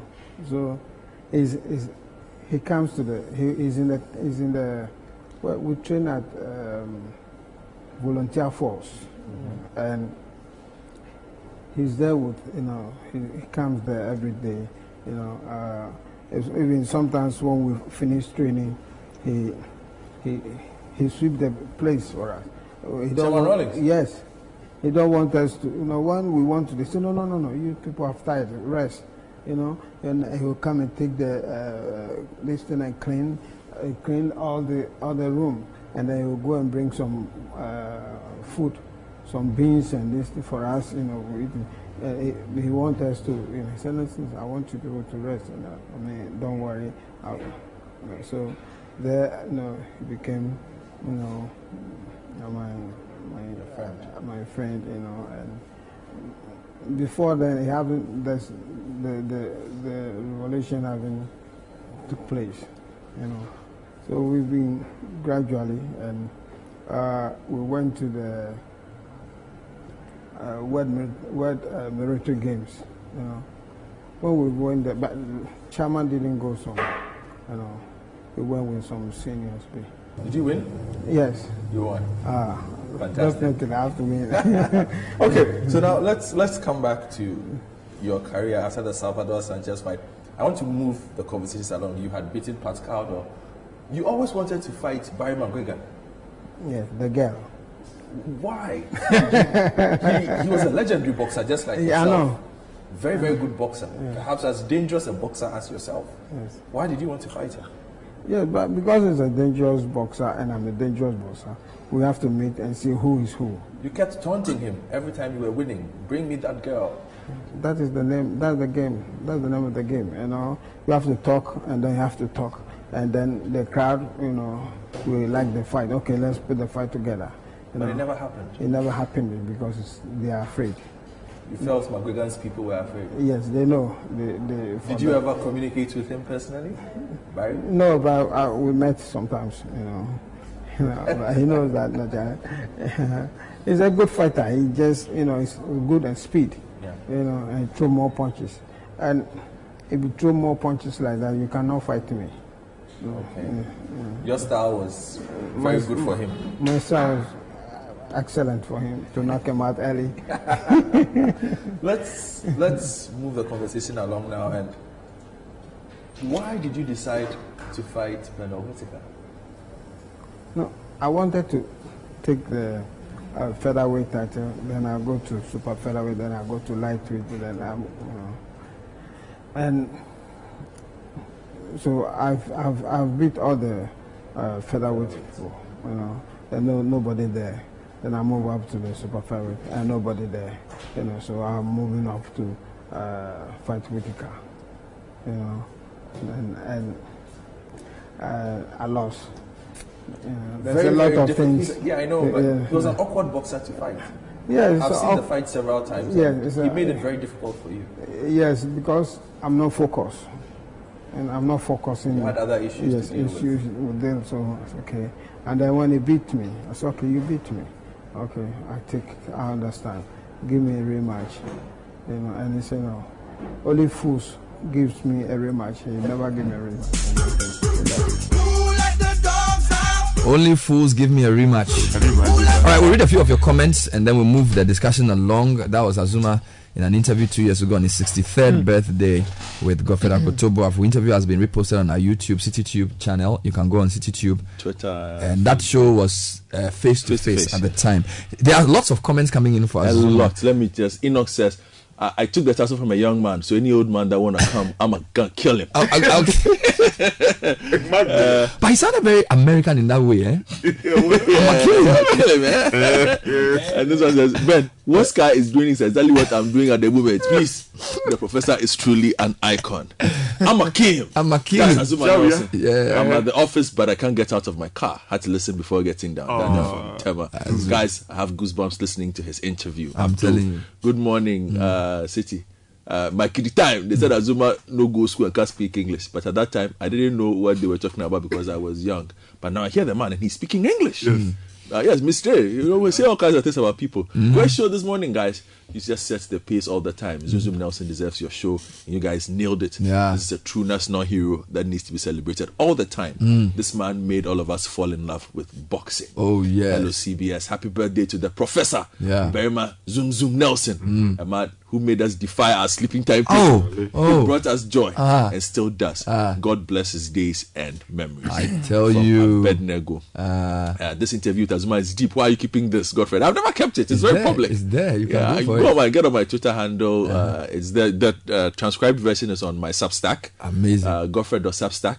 You find it there. You will get it Subscribe and you get it. All there right. should be a movie similar to Muhammad Ali on Azumah Nelson. Mhm. His life and fights. Mhm. I think our producers like Shirley and Co can do something with this. Mhm. Samuel from Adentan. Hello, good morning, Citi. Mm-hmm. Azumah Nelson um built a multi-purpose hall for the SOS Hermann Gmeiner School in Tema. Mm-hmm. Wow. This is the only facility named after him that I know of. Mhm. He has to be celebrated whilst he's alive. Yeah. Dan Tema. Well, the Kaneshie Sports Complex is not doing too good at the. Yeah.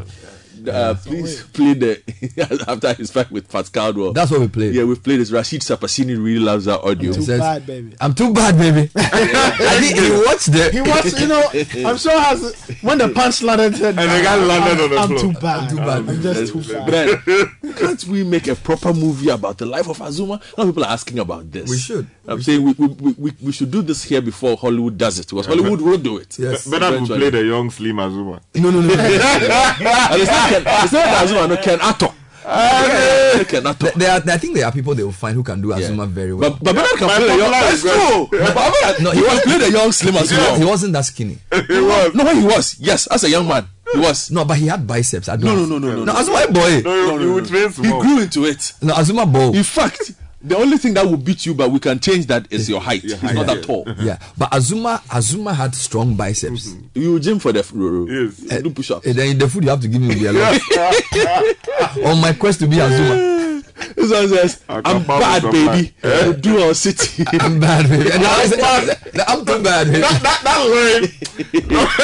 I'm bad, baby. You even think of that line. At that time, after after knocking somebody out of the ring. In front of his home crowd, I'm too bad. And The arrogance of and, and, the, and the media and the media loved him.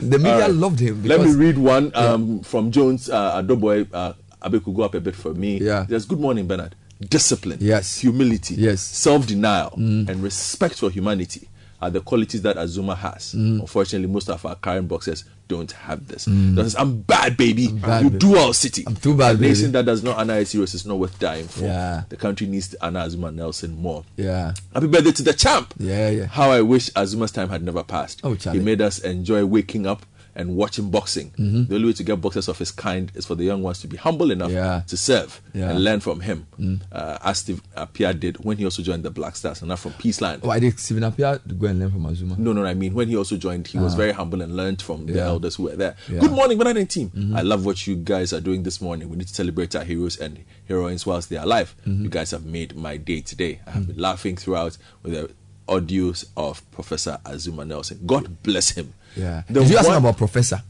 No, I when he did became not. professor? No, I did not. because I think when he started getting older, he, he, he sort of rebranded as the old professor. Mm. Professor, yeah. because there were a lot of younger guys trying to take his title, and he says, "No, I'm the father. I'm old doesn't mean I'm slow. I'm the professor." Ah, I believe my father and son. A, a lot of a, lot- a lot of so Je- Jeff I'm Fenech bad was part of the y- bad, group of baby. new boxers who thought Azumah is old and slow. So let's go and. So that's I believe my father and son. No, he said, Let me wrap up with this one. I beat him, like I said before. he says the one and only time I met the boxing champ of Ghana, Azumah Zunzum Nelson, was at Rebo Hotel in Takoradi when I went there to have dinner at their buffet service. Mhm. I saw him sitting alone eating.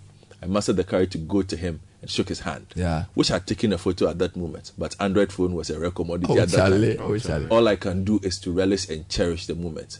That was awesome for me. Happy birthday, champ. You have done Ghana proud. this is from Na- Nays or Niz, Nas. I think it's a very important principle here.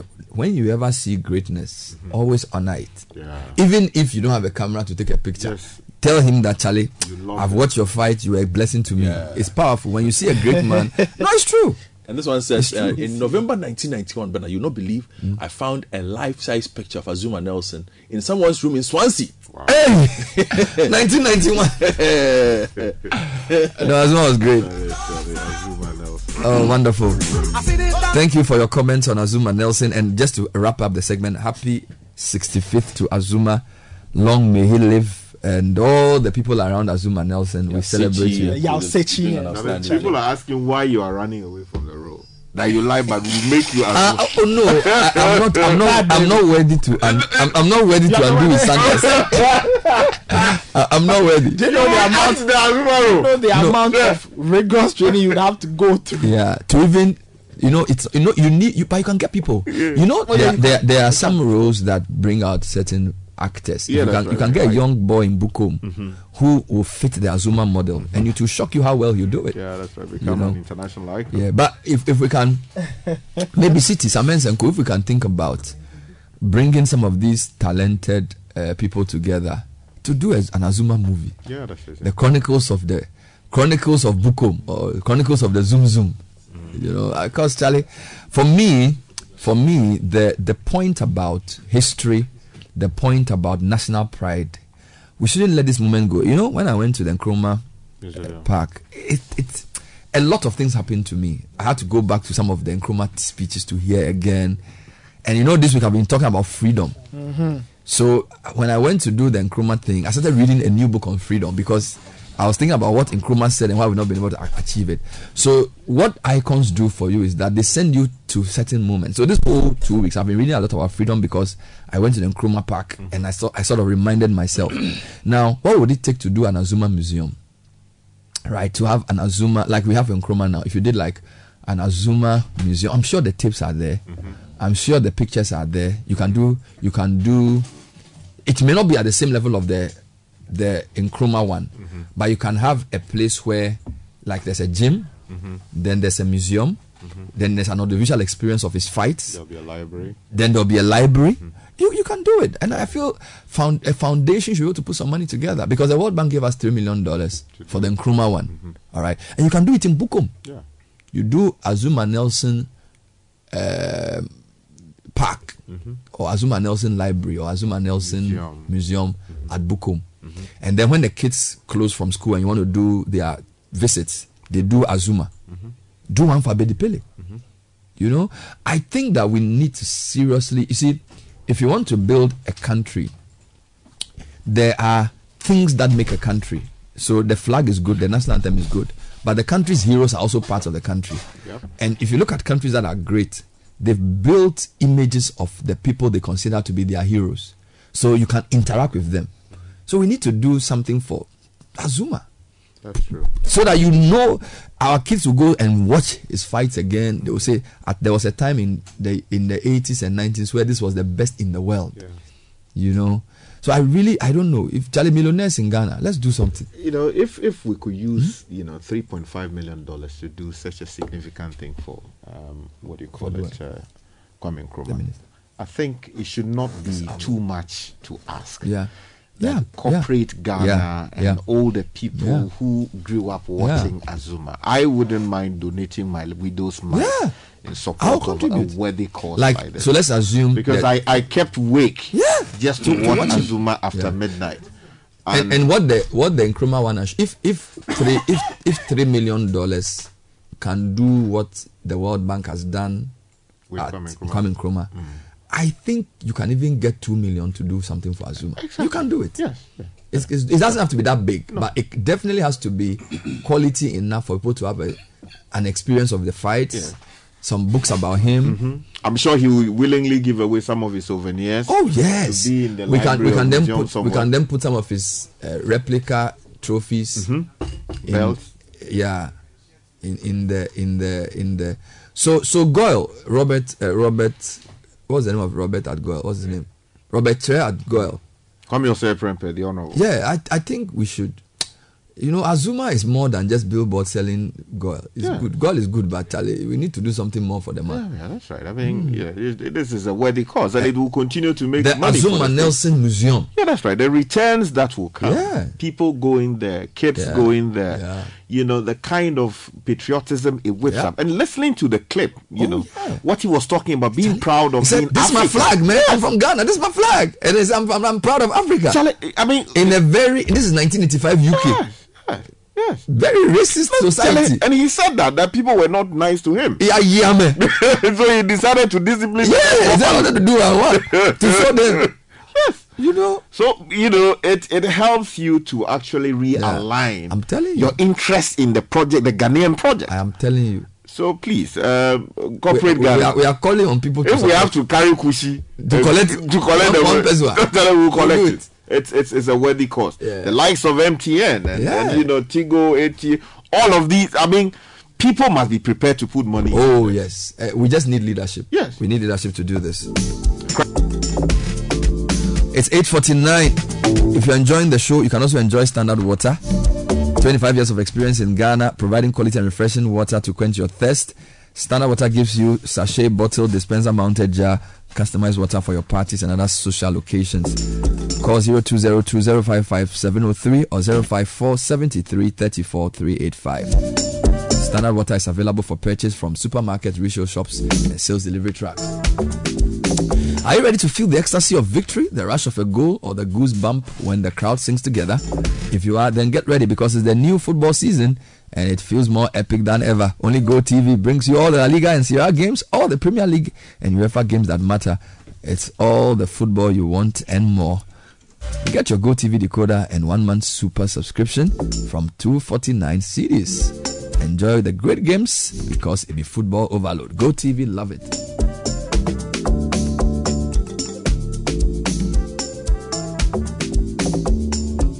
A couple comments on uh, Your phone? Yeah, yeah, yeah. He's yeah. actually trending number one, Bernard. Oh yeah, yeah, yeah, yeah. yeah. Lots of people you're doing. supporting our project. Oh, somebody said, Charlie Bernard, when we were young, every street fight was characterized as Zuma versus Gomez. Mm-hmm. It was an iconic fight. Mhm. And then, um, okay, some people have said they've started working. Some people tried. Mhm. Um, and I don't think this is something I need to share, but he says Yeah, sure. this can be a national project where we do it and do it well, Mhm. selling our icon. Most importantly, telling the story that sells us because Hollywood may not tell the story the way we want. Mhm. So this is a, an actor telling me that our legendary story should be done by us. So we tell it our way to promote our hero. So this is uh, Van Vicker telling me that he thinks that we should do it. He's interested in the Azumah project. That's beautiful. And then, uh, good morning, Bernard. Please allow Richard Sky to enjoy the fight. we used to, he used to keep us awake, so leave him alone. Good morning, Bernard. I hope you are doing well. I'm enjoying your coverage on Azumah. Uh, please forward the interview Godfred had with him two years ago. Uh, there are lots of lessons one can learn from that interview. Uh, Bernard, our rappers and other musicians should pay for parts of these speeches from Azumah in their music. Wow, this is an amazing excerpt you just aired.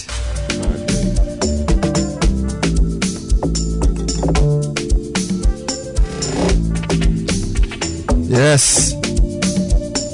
All right, Nathan, give me two quick announcements, and then I will come back to a story I've been working on this week. I, I, I feel like today is a happy day, but I still need to remind us of some stark realities. Uh, there's a story in the Herald about Cocoa Board and the state of the company, which is really troubling. That 73 containers at the Tema port, which have fertilizer and agrochemicals, are being left there because there's a tussle over an import duty amount of close to 4 billion cedis. And the story is also saying that in addition to that challenge, the cocoa board is cash strapped, the cocoa bills are not being made good, and then we also have a challenge with the company. Now, the, what's even what's even bigger, it's not just a cocoa board discussion. When you look at the state ownership report for 2020, only 18 out of the 63 companies with state interest. Now, when I talk about state interest, we are talking about joint ventures, we are talking about majority interest, and we're talking about minority interest. Only 18 out of 63 SOEs paid dividend to government in 2020. This was contained in the 2020 state ownership report. Now, the companies that did well uh, or paid dividend are not very many. They include the Ghana Port and Harbour Authority, Ghana Reinsurance Limited, and the Tema Development Company (TDC). They are all SOEs. So three of the SOEs did well. The others which pay dividends are GCB Bank, which is a joint venture, Ghana Community Network Services (GCNet), Ghana Women's Fund Company Limited, and GOIL. So talking about GOIL. So GOIL was one of the four JVs that paid dividend to government in 2020. And then the rest are what you call minority interest entities like African Reinsurance, Anglo Gold Ashanti, Benso Oil Palm, and then um, Goldfields Ghana, uh, Gasem, Newmont, and then a few others, Standard Chartered Bank as well. So the, the truth is that a lot of our state-owned enterprises are not doing well. And the, the Cocoa Board story is just one of them. The other angle I need to say is that about 10 of the SOEs are being prepared for listing on the stock exchange. And that is also a positive development if it's to go through. Now, the Minister of State in charge of SOEs is the Honorable Joseph Cudjoe. He's the Minister for Public Enterprises. And last week he said that some of these organizations, which uh, had uh, some of some of them which had like um, I, I'll call it maybe defunct entities with assets. 17 of them would be sold. One would pick his brain on the state of our SOEs, which of them we need to preserve, which of them need to go. Honorable Ato Cudjoe, Joseph Cudjoe, good morning. Uh, good morning, Bernard. Thank you so much for joining us on the program. So let's start off with the most recent story that you are involved in. So last week, I heard you announce that um, government wants to dispose of assets of 17 of our inactive SOEs to save cost. So when you say an inactive SOE, what are you referring to? Um, very good. Um, Bernard, my uh, greetings to your listeners. I am referring to companies that are not operating and have been inoperative for uh, years. As we know them, maybe um, mentioning some of them would bring out the understanding. When we talk about GNTC, JNTC, Ghana National Trading Corporation of the past, still has some snippets of assets in the system. And those assets have come up that we should dispose of them. The company is defunct. Um, State Fishing Corporation, uh, UAC, State Construction Company, SCC, and so on. But uh, once that people can identify whether, uh, depending on your age, as Bonsatai, Bonsatai, which is there in uh, the Western region, Aboso Glass Factory. These ones have also even been on divestiture for some uh, time ago, and so interest had not been forthcoming, but it's been part of the recommendation for us to intensify the effort to make sure we secure a private investment into it through government decision to uh, sell them off into private hands so that um, they will be invested in to develop them, to bring jobs to the area where they, they've been sited. If you look at industry development that is happening now, these um, investments will play a critical role in the government efforts at industrialization, especially automobile uh, industry that is automobile assembling industry that is uh, springing up in the country. So I take it that in streamlining our SOEs, the first step would be what you've just said: defunct entities sell their assets. But that that may not be the the final point. I think we lost him on the line. I'll, I'll bring him back. So he's, he's basically said, yes, there are defunct government entities, Bonsa Tire Company, Bolga Meat Factory, Ghana Consolidated Diamonds, uh, Aboso Glass Factory. These companies are defunct. So they have assets, you can sell them off to save cost. So that looks like stage one. So my, my next question would have been, so what would be stage two? So, our minister, I understand what you've just said, but we have many, many SOEs. And when I read the 2020 state ownership report, only 18 of the 63 of these enterprises, whether they are SOEs fully or they are minority interest or JVs, only 18 paid dividend. That suggests that apart from these 17 defunct ones, there's still a lot of work to be done if we are to get the best from our SOEs. So, what is your next strategy beyond selling these defunct assets? Okay, but th- thanks, Bernard. Um, let me even broaden the scope of the conversation by uh, by giving additional information that, in fact, the portfolio of portfolio of um, entities government has interest in uh, spans 192 entities, 192, 17 defunct on the books, and we are cleaning them off. When you do that, it remains 175 in three categories, as published on SIGA website now, and you can access uh, that for more details. The 175 is in three categories, and the SIGA Act makes um, a categorization of the 175 um, a three three categories. We have the SOE, which is a term all of us know, state-owned enterprises. That means that this is a commercial entity set up by government with sole profit motive, and it is 100% owned by shares. So they there are 53 of them, 53 currently, all operational. And then we have 47 joint ventures. You mentioned some of the joint ventures haven't even paid dividends as a 2020 state ownership report. The joint ventures are 47. So, so far as the commercial venture space is concerned, there are 100 entities, 53 wholly owned by government and 47 partially owned by government. Then there is a third category, which the SIGA Act describes as OSE, other state entities, OSE. These other state entities comprises the public corporations and the regulatory bodies. You know, they, they, they are interfacing the private sector, providing licensing, permitting authorities, regulations, and so on.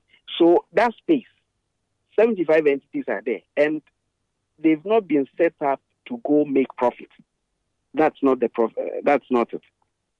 DVLA comes in handy. Your listeners can identify with it. Private Vehicle Licensing Authority. It's not profit motive, but it's one of them. Petroleum Commission, Energy Commission, um, Food and Drugs Authority, Ghana Standards Authority. Every industry, uh, in your industry, for example, um, you have the National Communications Authority and other um, relevant in, relevant authori- authorities in your space could be the Media Commission and so on.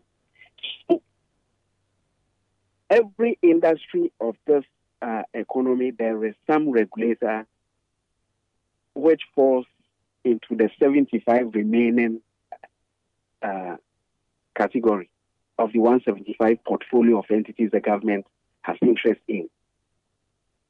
The dividend payment is expected from those the government has shares in them, that is the SOEs and the JVCs, but certainly not the regulators.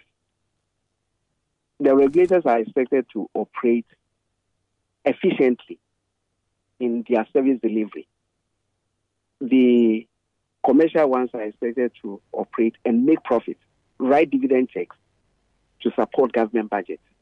That is the scope of the discussion. So for the SOEs who are 53, yes, how many of them would you say are giving government profit? Do we know? a very few. The SOEs, very few. I can at the moment even mention um, the Ghana Re, um, mention Boss, which has seen profits in uh, the year 2023 uh, because their 2023, their 2022 account, audited account is out. But a few. But the point is that the trend from 2017 is that they are improving. And with the oversight of them intensified, they are doing better as we speak. And we expect their 2022 account, barring the economic challenges that face every all companies in the economy, barring that, we expect improvement in their 2022 and 2021 performance. You know, the report you referred to is the 2020 state ownership report. That is 2020. But if I would give you some data to highlight the improvement I'm talking about, then um, improvement in the oversight and improvement in the performance, then I would refer to the fact that in 2016, only two, only two of the uh, um, state entities in all these, in the two categories of uh, OSCs and the SOEs, presented audited accounts. Only 18 presented prepared accounts to audited. But the trend has been improvement in oversight under the current government, given the state, the uh, we call them specified entities. That's right. Given it the attention that uh, they are receiving now. In 2017, 25, in 2017, sorry, five prepared audited accounts, but in 2018, 44 prepared audited accounts, 2019, 65, 2020, 79. and 2021, 95 prepared audited accounts. That has been the remarkable improvement that is enabling us to now focus on looking into their books. All right. And this this focus also extends to parliamentary oversight because there's a parliamentary select committee on employment, social welfare, enterprises, which were which was not also able to do its work um, intensively because they peruse audited accounts of the enterprises. Now, with this improvement, they have also intensified their oversight. And I'm happy this conversation, for example, is taking place because, um, you know, the media anger in also interrogating the issues add to um, government efforts at making sure that the state enterprises perform according to our expectation. Mm. So the the question then becomes, what should we do with the non-performing SOEs? I've heard some people say, let's offload them to the private sector, keep the ones that are doing well, or let's change the structure so government's role becomes more like a minority shareholding or a JV because some of the JVs did well. But the ones that have predominant government ownership, they are not doing. I'll give an example. Today, the big Yeah. story in the papers is about Cocoa Board, right? 3.9 billion import duty. We are told they can't pay. GRA has detained their 73 of their containers at the port. Cocoa Board itself is struggling financially, and to the extent that they need to re re uh, re uh, re-engage creditors on their cocoa bills to exchange short-term for long-term bills. The organization we are told is overstaffed, right? So if you look at and this is an SOA that's supposed to be making profit. So what what is this? Is the ministry minded to change the ownership structure in any way? Does private involvement uh, is it part of the set of things you want to do to revamp these SOEs? Okay, uh, thank you. Um, when it comes to Cocoa Board, uh, given its uh, entity status, legal entity status, um, it's not incorporated under the company's code for ownership structure as in shares, maybe part shares issued to public uh, to make it a JVC. Uh, Cocoa Board operates under its own law. Um, I remember PNDC law 84 or something like that, which makes it a quasi regulator of the uh, cocoa industry, overseeing the whole supply chain of the industry from seed seed development to uh, oversighting the planting, that is research relating to the crop, uh, through to uh, when there's harvest, stocking, stocking them and shipping them. So that who even hold it, who hold it, the oversight and quality control. So, given the nature of cocoa board, it doesn't lend itself to um, co-ownership with private hands. But these challenges you have highlighted um, makes has caused Cocoa to reflect on its own operations and how it oversighting the cocoa industry. So even um, up to last week, I am aware of a cabinet proposal, uh, submit a, a proposal that was submitted to cabinet for approval to uh, restructure Cocoa Board and the role, the in the way role it plays to do its mm. work. so that has done, and that will turn that will turn Cocoa Board into financial viability of its operations in three years, which is very very good proposal, as has been approved by cabinet. So if I'm to get But you right, rest- sorry. So just explain. Cabinet has agreed that how will Cocoa Board change? Yes, has agreed. So far as the financial challenges you highlighted are concerned, you know, So, so what I'm asking is, so what is the structure? Are they going to change the law to allow for private participation, or what are they going to do? No, it is the law itself where elements of it have been uh, highlighted, like um, the ministerial oversight of cocoa board and the Ministry of Agric and Ministry of Finance has a role to play in making sure that the financial operations, the financial performance of the board, of the board is also uh, brought to focus, and these issues dealt with, uh, because under Ministry of Agric alone, the financial oversight becomes a bit weakened, and so that is part of the uh, proposal. What about organizations like Valco and Tor?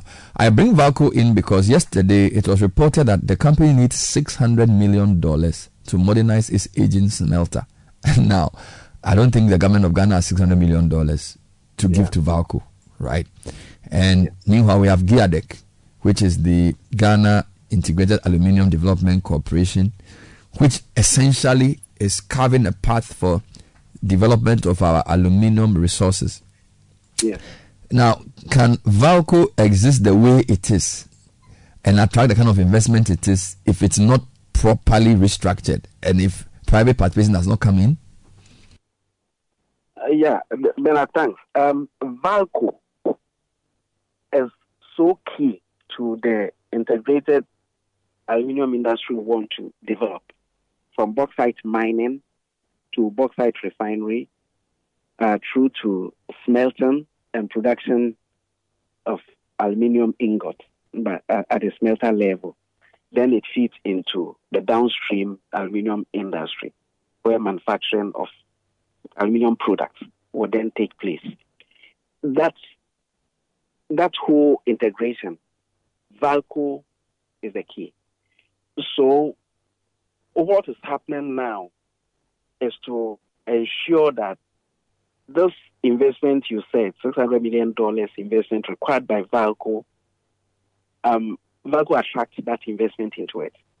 The way it's been done is that um, a strategic investor, that's a corporate decision by government, a strategic investor has been um, searched for to part, to take up shares. This one, Valco is incorporated, and it's so take up shares, ownership. That is part ownership in Valco, with Valco using its assets uh, to uh, participate in the shareholding structure. So that strategic investor brings in the technology and the uh, financial investments to make the smelter modern and fit for purpose to roll out uh, the complete chain of the integrated aluminium uh, industry. That is mm. Valco. Tor, in the same respect, also um, a strategic investor is being uh, sought for. for. But in the interim, you know, um, as a common knowledge, if you park, for example, your car and it's not working, the parts uh, engine begins to deteriorate. And so, Tor, the strategy now is to get it operational uh, by any agreement that would make Tor keep working. And then that is the short term. And then in the medium to long term, look for a strategic partner that will bring in the technology, modernize the plant, and Tor uh, also plays the role it's been set up for, but would then become a joint venture in the long run. Well, some people would be happy with that, although some will say we've waited for too long because there's a, a huge private refinery that's just that will be open, I'm sure, later this month. That will, will probably give Tor big competition. So we should have done this much earlier. But fair enough, it's a good point. The the other question I have for you is I interviewed a gentleman last month who said that when Ghana had to do the debt exchange, one of the things we, should, we could have done was to do a debt equity swap for the SOEs that had big debts on their books. So there's Tor, there's Cocoa Board, and other companies that we know owe either suppliers or banks or whatever, that one one way of reducing government's overall liabilities was to convert those debts into equity for either the banks or the entities that were owed. That way, government's liquidity will be preserved and also will indirectly bring in efficient management to, to, to oversee these organizations because one of the problems with these entities are that whether they are GNPC or Cocoa Board or TOR, eh, some governments tend to, to treat them like slash funds, right? So if they feel like sponsoring Black Stars, they say GNPC will do it. If they feel like doing this, so the political oversight is not amenable to efficient management. So you can use their indebtedness to offer substantial shares to private entities who will then bring in board management and leadership, reduce the political influence on these organizations, and get them to run more efficiently. Is this something which? what are your thoughts? Um, okay, thank, thank you. Um, two clear issues you have raised, um, distinct. The debt equity swap um, suggestion and the um, the partial ownership that is converting most of the SOEs 100% owned into partial ownership.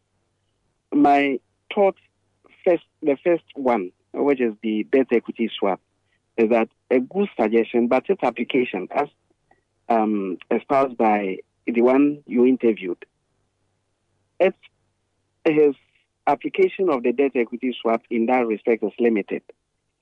Um, there's analysis to extend to the fact that if you're doing debt equity swap, the debt holder must be willing to accept equity in the enterprise you, you are swapping his debt for, an equity in. So the question is, the debt holders on the books of Ghana, uh, Ghana government, are they willing to take up equity in lieu of the debt in these enterprises? That is the question. And that is the limitation to the application of. You must get a willing investor who is who you owe and whose debt he want to convert into equity in the enterprise. If you take Valco, it owes, it has debt, but the debt holder should be willing to take up the equity. So that, in fact, that discussion is on the books. But then the strategic investor angle brings in cash. Don't yeah, but but but, but honor, honorable. Sorry, n- not to not, not not to cut you, but can't both work concurrently? Because let's assume I owe two uh, I don't know two hundred million as a company. Mm, if the valuation of the company is a billion, and this is a hypothetical example, I owe two hundred million. My valuation is a billion. So that two hundred million equity swap is what twenty um twenty percent. We can still bring in a strategic investor for another, I don't know, 30% or whatever. But the, the point we are trying to make is that the, the, the way the, the government doesn't have money, and the government typically appoints political people onto these organizations, and that doesn't help. Then I- we'll come, we'll come to that. Uh-huh. So I'm trying to say that the, the two, I'm asking whether the two cannot work concurrently. Yes, we'll come to that angle. I'm talking about the debt equity swap. That it's part of the conversation, but I'm saying that it has limited application. Um, because let's be let's be uh, real. You take maybe a, a, a debt investor, a debt investor, somebody that has bought treasury bill. The reason why the person bought treasury bill is periodic cash flow, maybe three months, three month cash flow to run um, his pension fund, let's say SSNIT, because he pays pension, he needs cash flow. So if you convert to equity, then the cash flow should come via dividend payment. And if the enterprise project to pay dividend the next five years, because it has to go through uh, restructuring, then it becomes unattractive investor to the debt holder. But I'm saying it has limited application, but it's good. Just yesterday, at a meeting, at a certain board meeting, I was telling the enterprise to make a case to government to convert government its government own debt in the enterprise into equity. In this case, it doesn't require cash flow, but it cleans the book of the company to enable the company be attractive to strategic investment. Those discussions are part of it. They are part of it. Okay. I'm only saying it has limitation, but it's part of the broad corporate discussions that are going on in respect of restructuring the public enterprises space. The next is- issue, apart from the debt equity swap, is the ownership structure Yes. and how Yes. it ensures it ensures effective governance of the private sector. I think it's another point you you've made. That I agree with you, and that is my I share the thought, my thought completely with you, uh, because um, in in the past, whether recent past or distant past, I don't know where to categorize it, but under Kufuor's government, you know, some of these uh, SOEs were packaged for listing on the stock exchange. Goil comes in handy.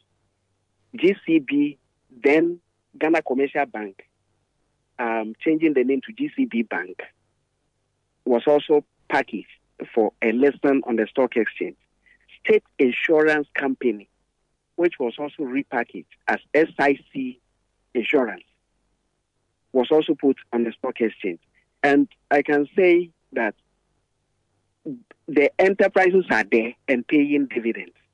That is operating profitable because governance improved with private investors coming in. I know of a certain um, analyst. He bought just few shares, but he's very critical of his investment. And when he goes to AGM with his 100 shares or so, the kind of questions he would put to the uh, uh, board of management are insightful. Are you getting me? Exacting Yes. performance from them. So that structure in itself, I know works and has good application for our SOEs All right. for, for us to improve governance. But what this government is doing goes beyond that. Even ensuring that the SOE Oh, we, we, we I don't know why we lost him. I I really apologize for this. I had a final question for him, and if I can put him back on, I'll do this. I also want to speak to Charles Mensah briefly on this. He uh, explained this idea of a debt equity swap. I was going to go to final issue on listing, listing, and, and listeners, please bear with me. I'm trying to draw a case study into a broader discussion. So the case study is Cocoa Board and what's happening to it. But the the the broader discussion is that we have 192 organizations or various categorizations of which the state has interest. 53 of them are SOEs, which are supposed to make profit. 47 are JVs. Another 75 are OSEs. And the, the picture is very, very checkered. Um, so, Mr. Kujo, thank you for your comments. I just wanted to ask you a final question. Our stock exchange needs a boost. I am. I, I think I read last couple of months that there are 10 of our SOEs that are ready for listing. Is this correct? Which which of these which of can you name these SOEs and how how optimistic are we that the public will take up the offer to buy shares in these SOEs? of your uh, comment is very interesting. Um, if you are going to list a company, the timing, uh, the timing is very important, and the willingness of the public, as I said, as willing investors in the SOEs is also uh, key. There are um, up to up to about ten that, if you do the analysis, um, you can see can qualify for uh, a listing, but you cannot also just go just like any any commodity using supply and demand to analyze what the price will be. If you flood the market with ten at a go, you may not be able to. So it's um, kind of phased out. Uh, maybe two at the beginning, then followed when the market has absorbed it at good price, because you don't want to sell the S which is also cheap, because you're just rush into list at a good price. Then you another two may follow, and so on. Those that, that discussion has been uh, ongoing, and cabinet approval is being sought uh, in this respect as we move in this direction to give partial ownership of the SOEs into uh, the hands of Ghanaians who are willing Mm. Yeah. to invest in. As a Ghanaian who could buy shares, I will say to you that if if the offer would create majority shareholding for a private entity and not government, I would buy. But if it will still leave majority in the hands of government, I'll think twice because you people just put politicians there and they destroy the company. So I, I and this is what I will say to you as a person. I'm sure you know that one of the ways in which you can attract more people to buy these shares will be a guarantee that it will be properly run, not by politically exposed people, most of whom have a very short term horizon for what they do. I am in tune with this. Okay, uh, this I, I I don't I don't know this comment you've made clearly. Myself as an investor, and I've I've been in the um, stock market as an investor uh, for a long time. Myself as an investor would buy would buy into an SOE that is being listed, and maybe this uh, this is not appropriate uh, forum to advise. If I look at the structure and there is significant ownership given to private hands, because um, historical performance of the companies that were listed earlier would point in this direction that those that gave significant ownership into private hands are successful today and profitable and paying dividends and growing. But those that still retained significant ownership in the hands of the state, still the workers still have the state uh, mindset that it, it is this for the state. And so the minority shareholders, the public who own shares, have not made significant impact on the governance structure of the list, these listed SOEs. This, this is general principle, this is general investment advice that is out there, out there because I have taught this for more than 10 years at Ghana Stock Exchange. All right. I have taught it. So the analysts in the system, whoever I taught, knows this. Wonderful. I'm, I'm sure that's why you are the, the right man to lead this effort. So thank you. I hope we talk again soon. Uh, thank you for your, your time. I want to speak to Charles Mensah now. Charles Mensah is a financial analyst. He first broached the subject on air of the debt equity swap, which I, I asked the minister to comment on. So, Charles, you notice I was sort of going back and forth with the minister on this debt equity swap. Can you explain it in two minutes and why you think it's such a fine solution to a lot of these troubled, indebted SOEs? All right, Bernard, thank you very much. I think the minister lay emphasis to the point of the willingness of the debt holder. But I'm not referring to the willingness of the debt holder alone, because it's about turnaround. So I would have thought that maybe the minister would have brought in a point where would appoint a turnaround management team we already have the likes of auditing firms doing that for companies. So when it happens like that, they bring turnaround managers with the sole objective of turning it around, preparing it for the stock exchange. Now, in between that, then part of the proposal will be the debt equity swap. There are people in Ghana who do that in the private sector. When banks are owing or when big companies are owing the banks, they've been negotiations where they do the swap. And sometimes they bring a new equity share who will then go into negotiation with the already old uh, company and then spread the payment over time. So as they turn around, then they're servicing the debt. So there's quite a bit of things that can happen. But I tell you what, the typical thing, the reason why he raised the nice point about success of the GCB, the ADB, and other company listed on SIC.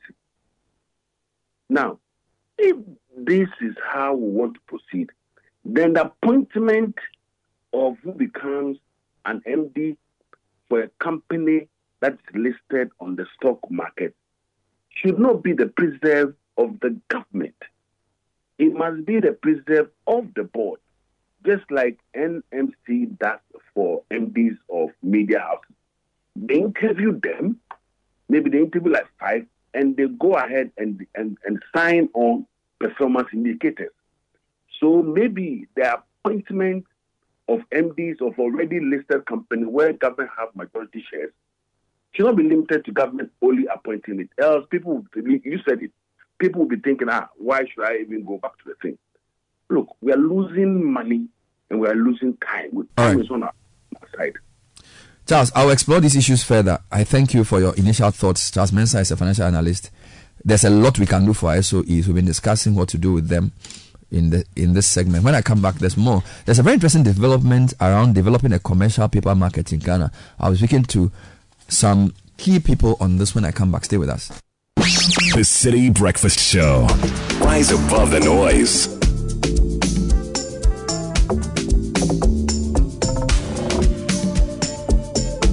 All right, so it's 9:35. So lots of different things celebrating Azumah, uh, lamenting over the state of our SOEs, but also new things happening. The uh, uh, commercial paper market in Ghana is getting some movement. Benti Enchi, Letsa, and Ankomah, which is the leading law firm in Ghana, together with the Ghana Stock Exchange and Stanbic Bank Limited, are hosting a breakfast conversation on developing a commercial paper market in Ghana. Now, commercial paper is not newspaper that they are selling. This is a very, very distinct term of art. I have in studio Frank Nimako Akowuah, who is uh, a partner at uh, Bentsi-Enchill Letsa and Ankomah. Frank, good to have you. Good morning. Thank you. Kobby Bentsi-Enchill is uh, head of investment banking at Stanbic Bank. Kobby, welcome to the show. Thank you. Good And morning. David, good morning. David Tete is a consultant to the GSE. David, great to have you on the show again. Frank, wonderful to have you. So, Frank, talk to me.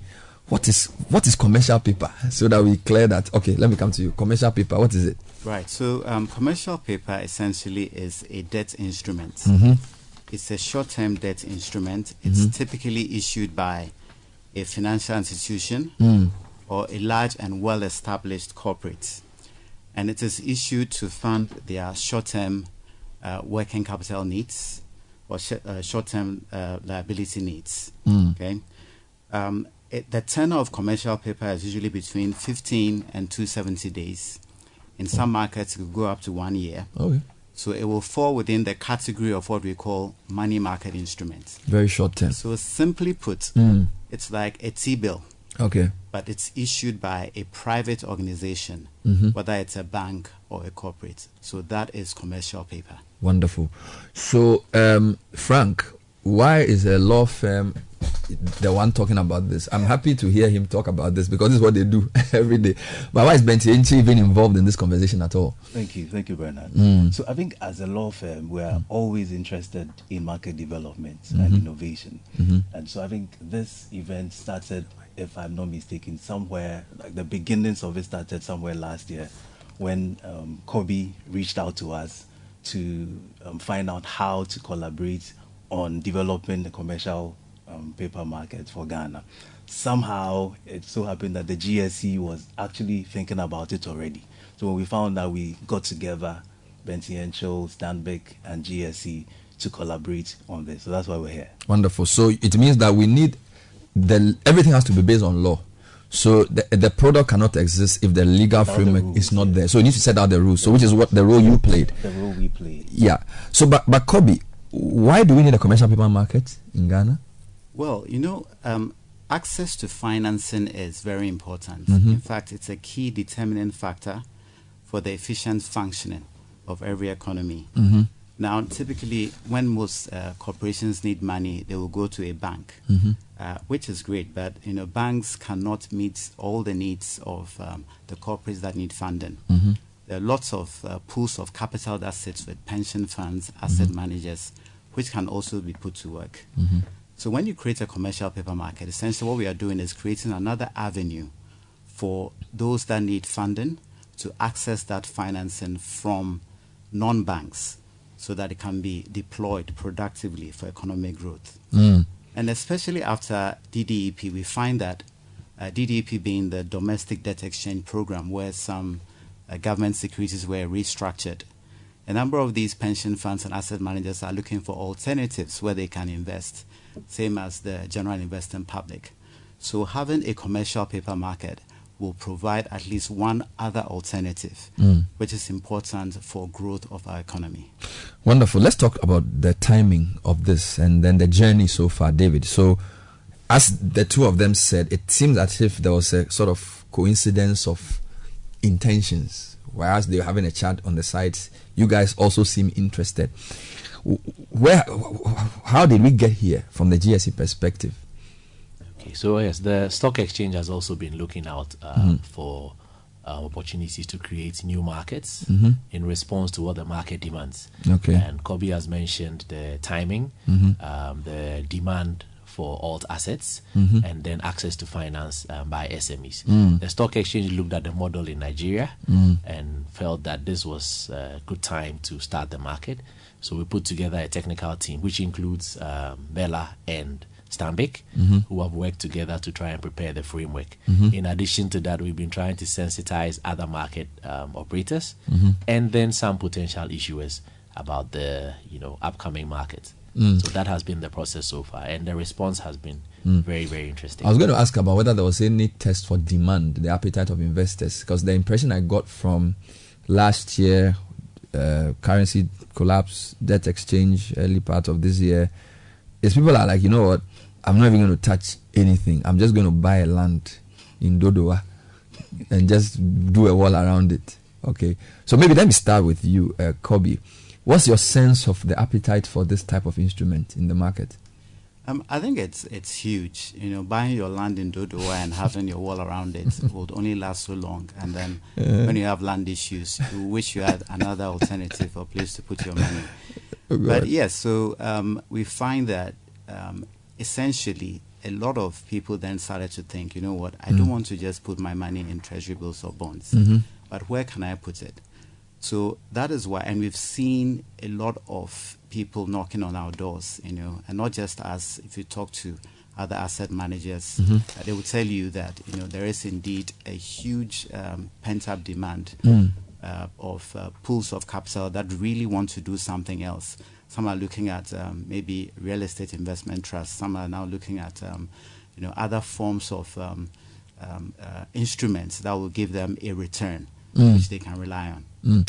So, is tomorrow's breakfast to discuss the beginnings of this or compare notes on what has been done so far or to share the proposed regulations with the stakeholders? Frank, what, what are we doing to, or just eating because we are, we are happy? So, two, let's say three Mm. three key things. So the first is to go through the whys, the whats, the hows, like Mhm. basically go through the structure Wonderful. of this market we are proposing, Mhm. and then of course to create awareness. As Wonderful. David said, we have potential issuers, we have potential intermediaries, Mhm. and we have potential investors. Mm. So there's a whole gamut of participants when the market is ready.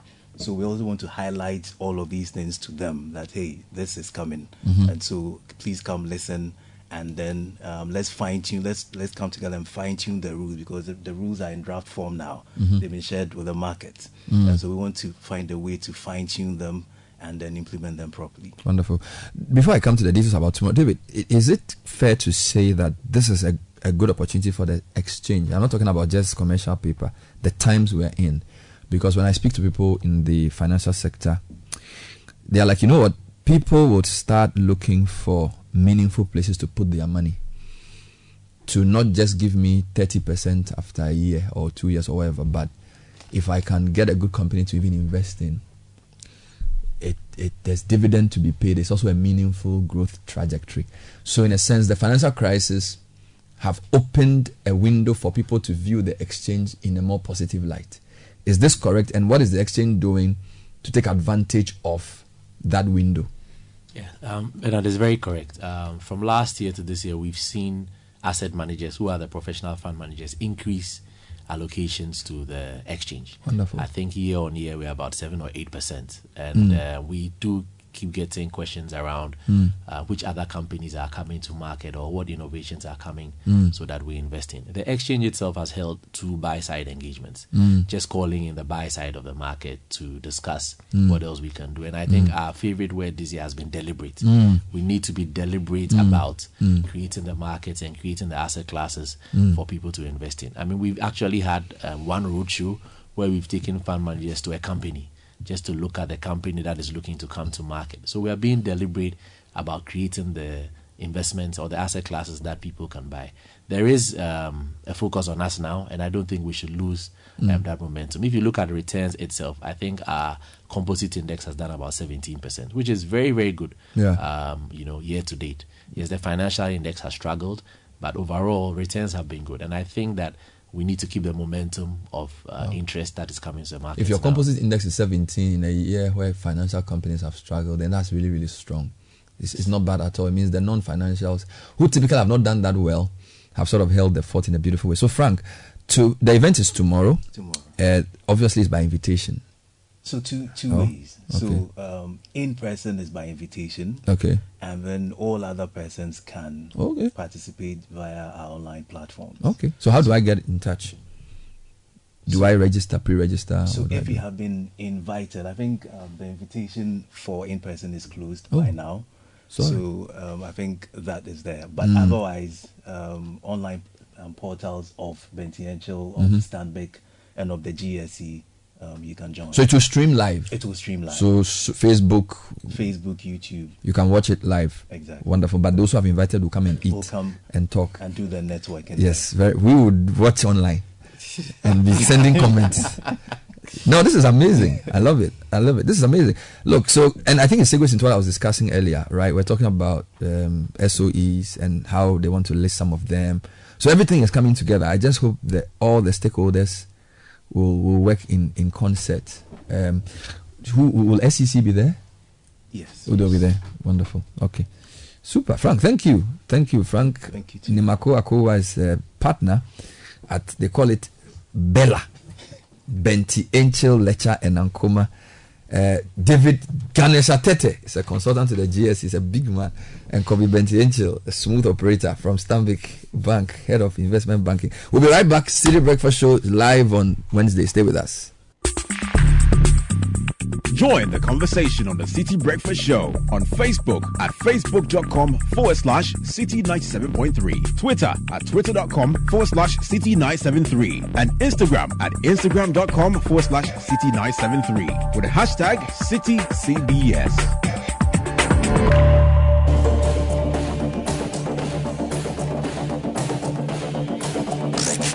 Unleashing the power of All my drinks at my dad. But they lie bad. Now here's some hard bars for my diehards. I'm a lion heart, why should I lie in my art? Gonna rap Moses, now let it see part. I see green, I know the sea stop. Tell our bros, so no go see top. So just beat it, king of pop. I've been dope, call the duck, let's detox. I know Bob, but it's chuck life, let's converse. Two packs of Machiavelli, I bomb first. I know they tuck missiles, drones are funk flex. It's all really simple, I'm complex. So tell all the drunks that I'm bar heavy. Bar after bar, get your shots ready. I nice flow, expose pose, I show off. ECG, watch me go off. Check the score. Mhm. Play to win, yeah, brick brick for draw. Nah, not playing ball. Mhm. They closed the gates, I found an open door.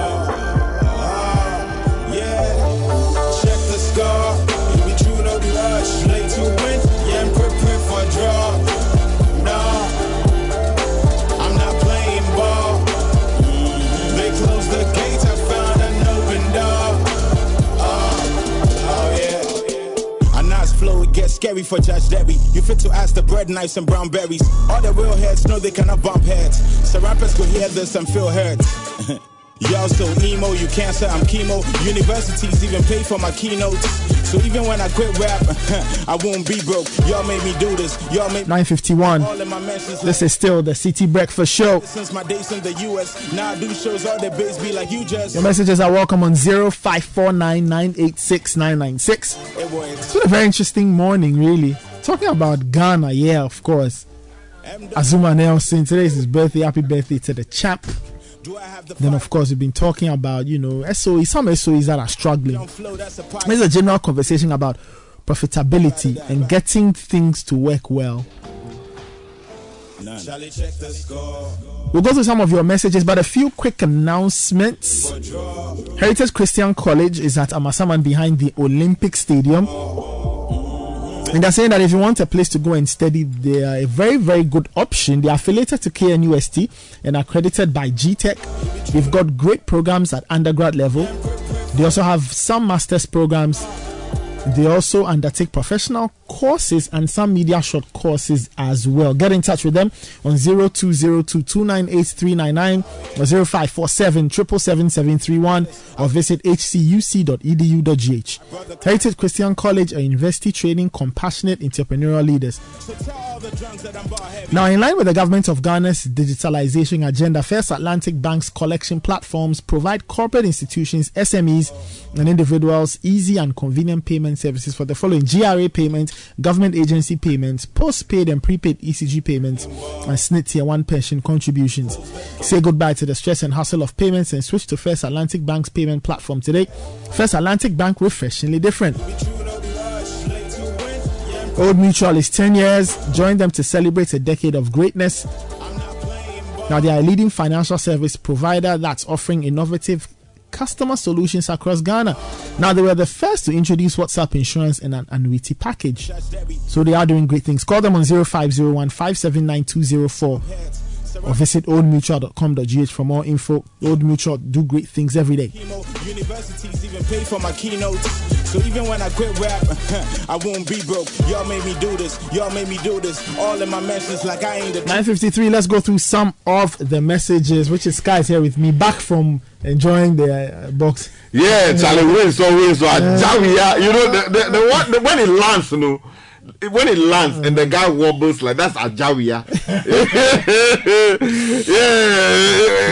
yeah, more actually. You know, you know they talk about. Ma, male. Male. Actually. Actually. Punch him. Male actually. So you know, there, someday if they land for your face, you will sit down for ground. Oh yeah, I saw that punch. You know, I was watching a, a program right. Uh, they were explaining the science behind the knockout yes. in boxing. Allah basically your body is like an electric circuit. Okay.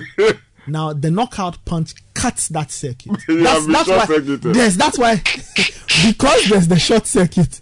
That's why people go down because they are out. They are completely. I have this compilation. Imagine your daughter is watching you, baby.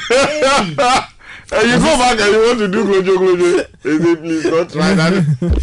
you know, I, once a while I watch knockout compilations. Charlie, mm-hmm. some of the knockouts they they lay the people out flat. flat. And you can tell that they are stiff. Charlie, can't do anything.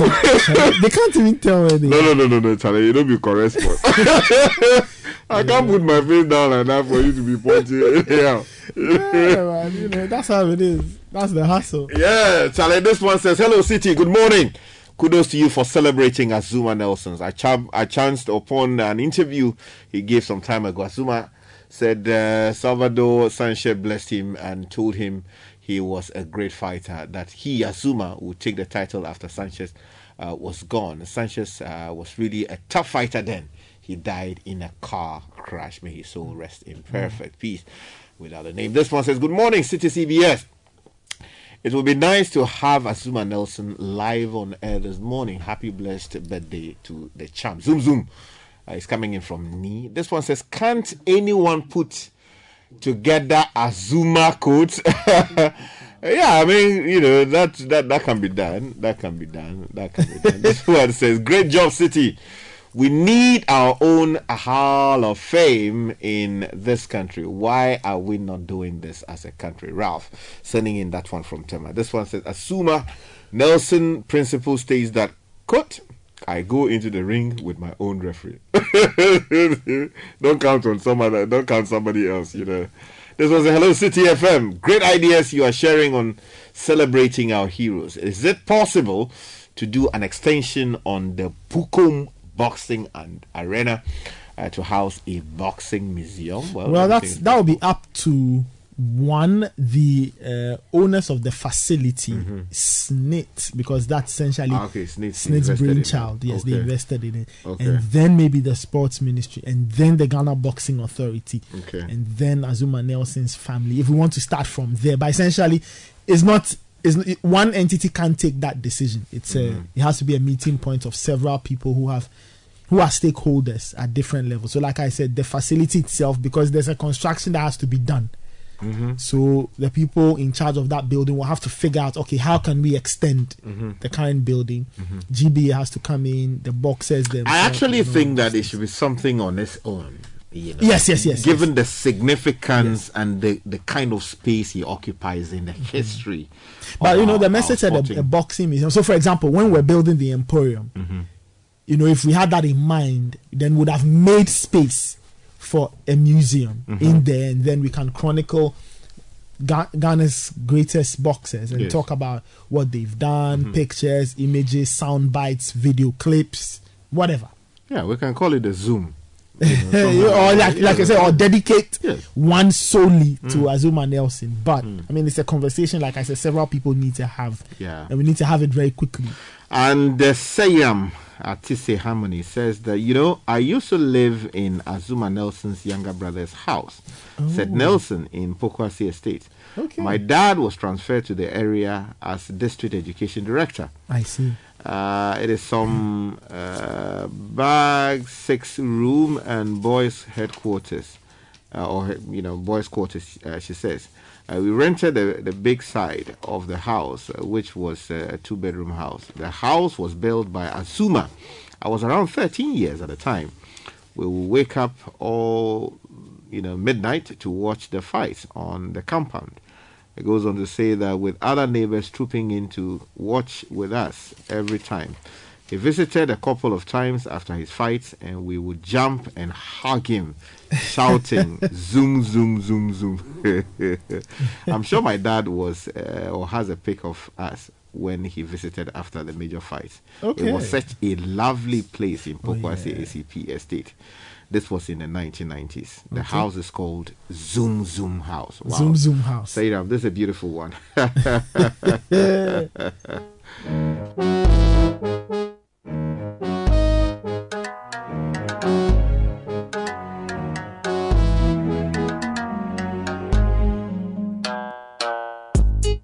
Last two. Hey.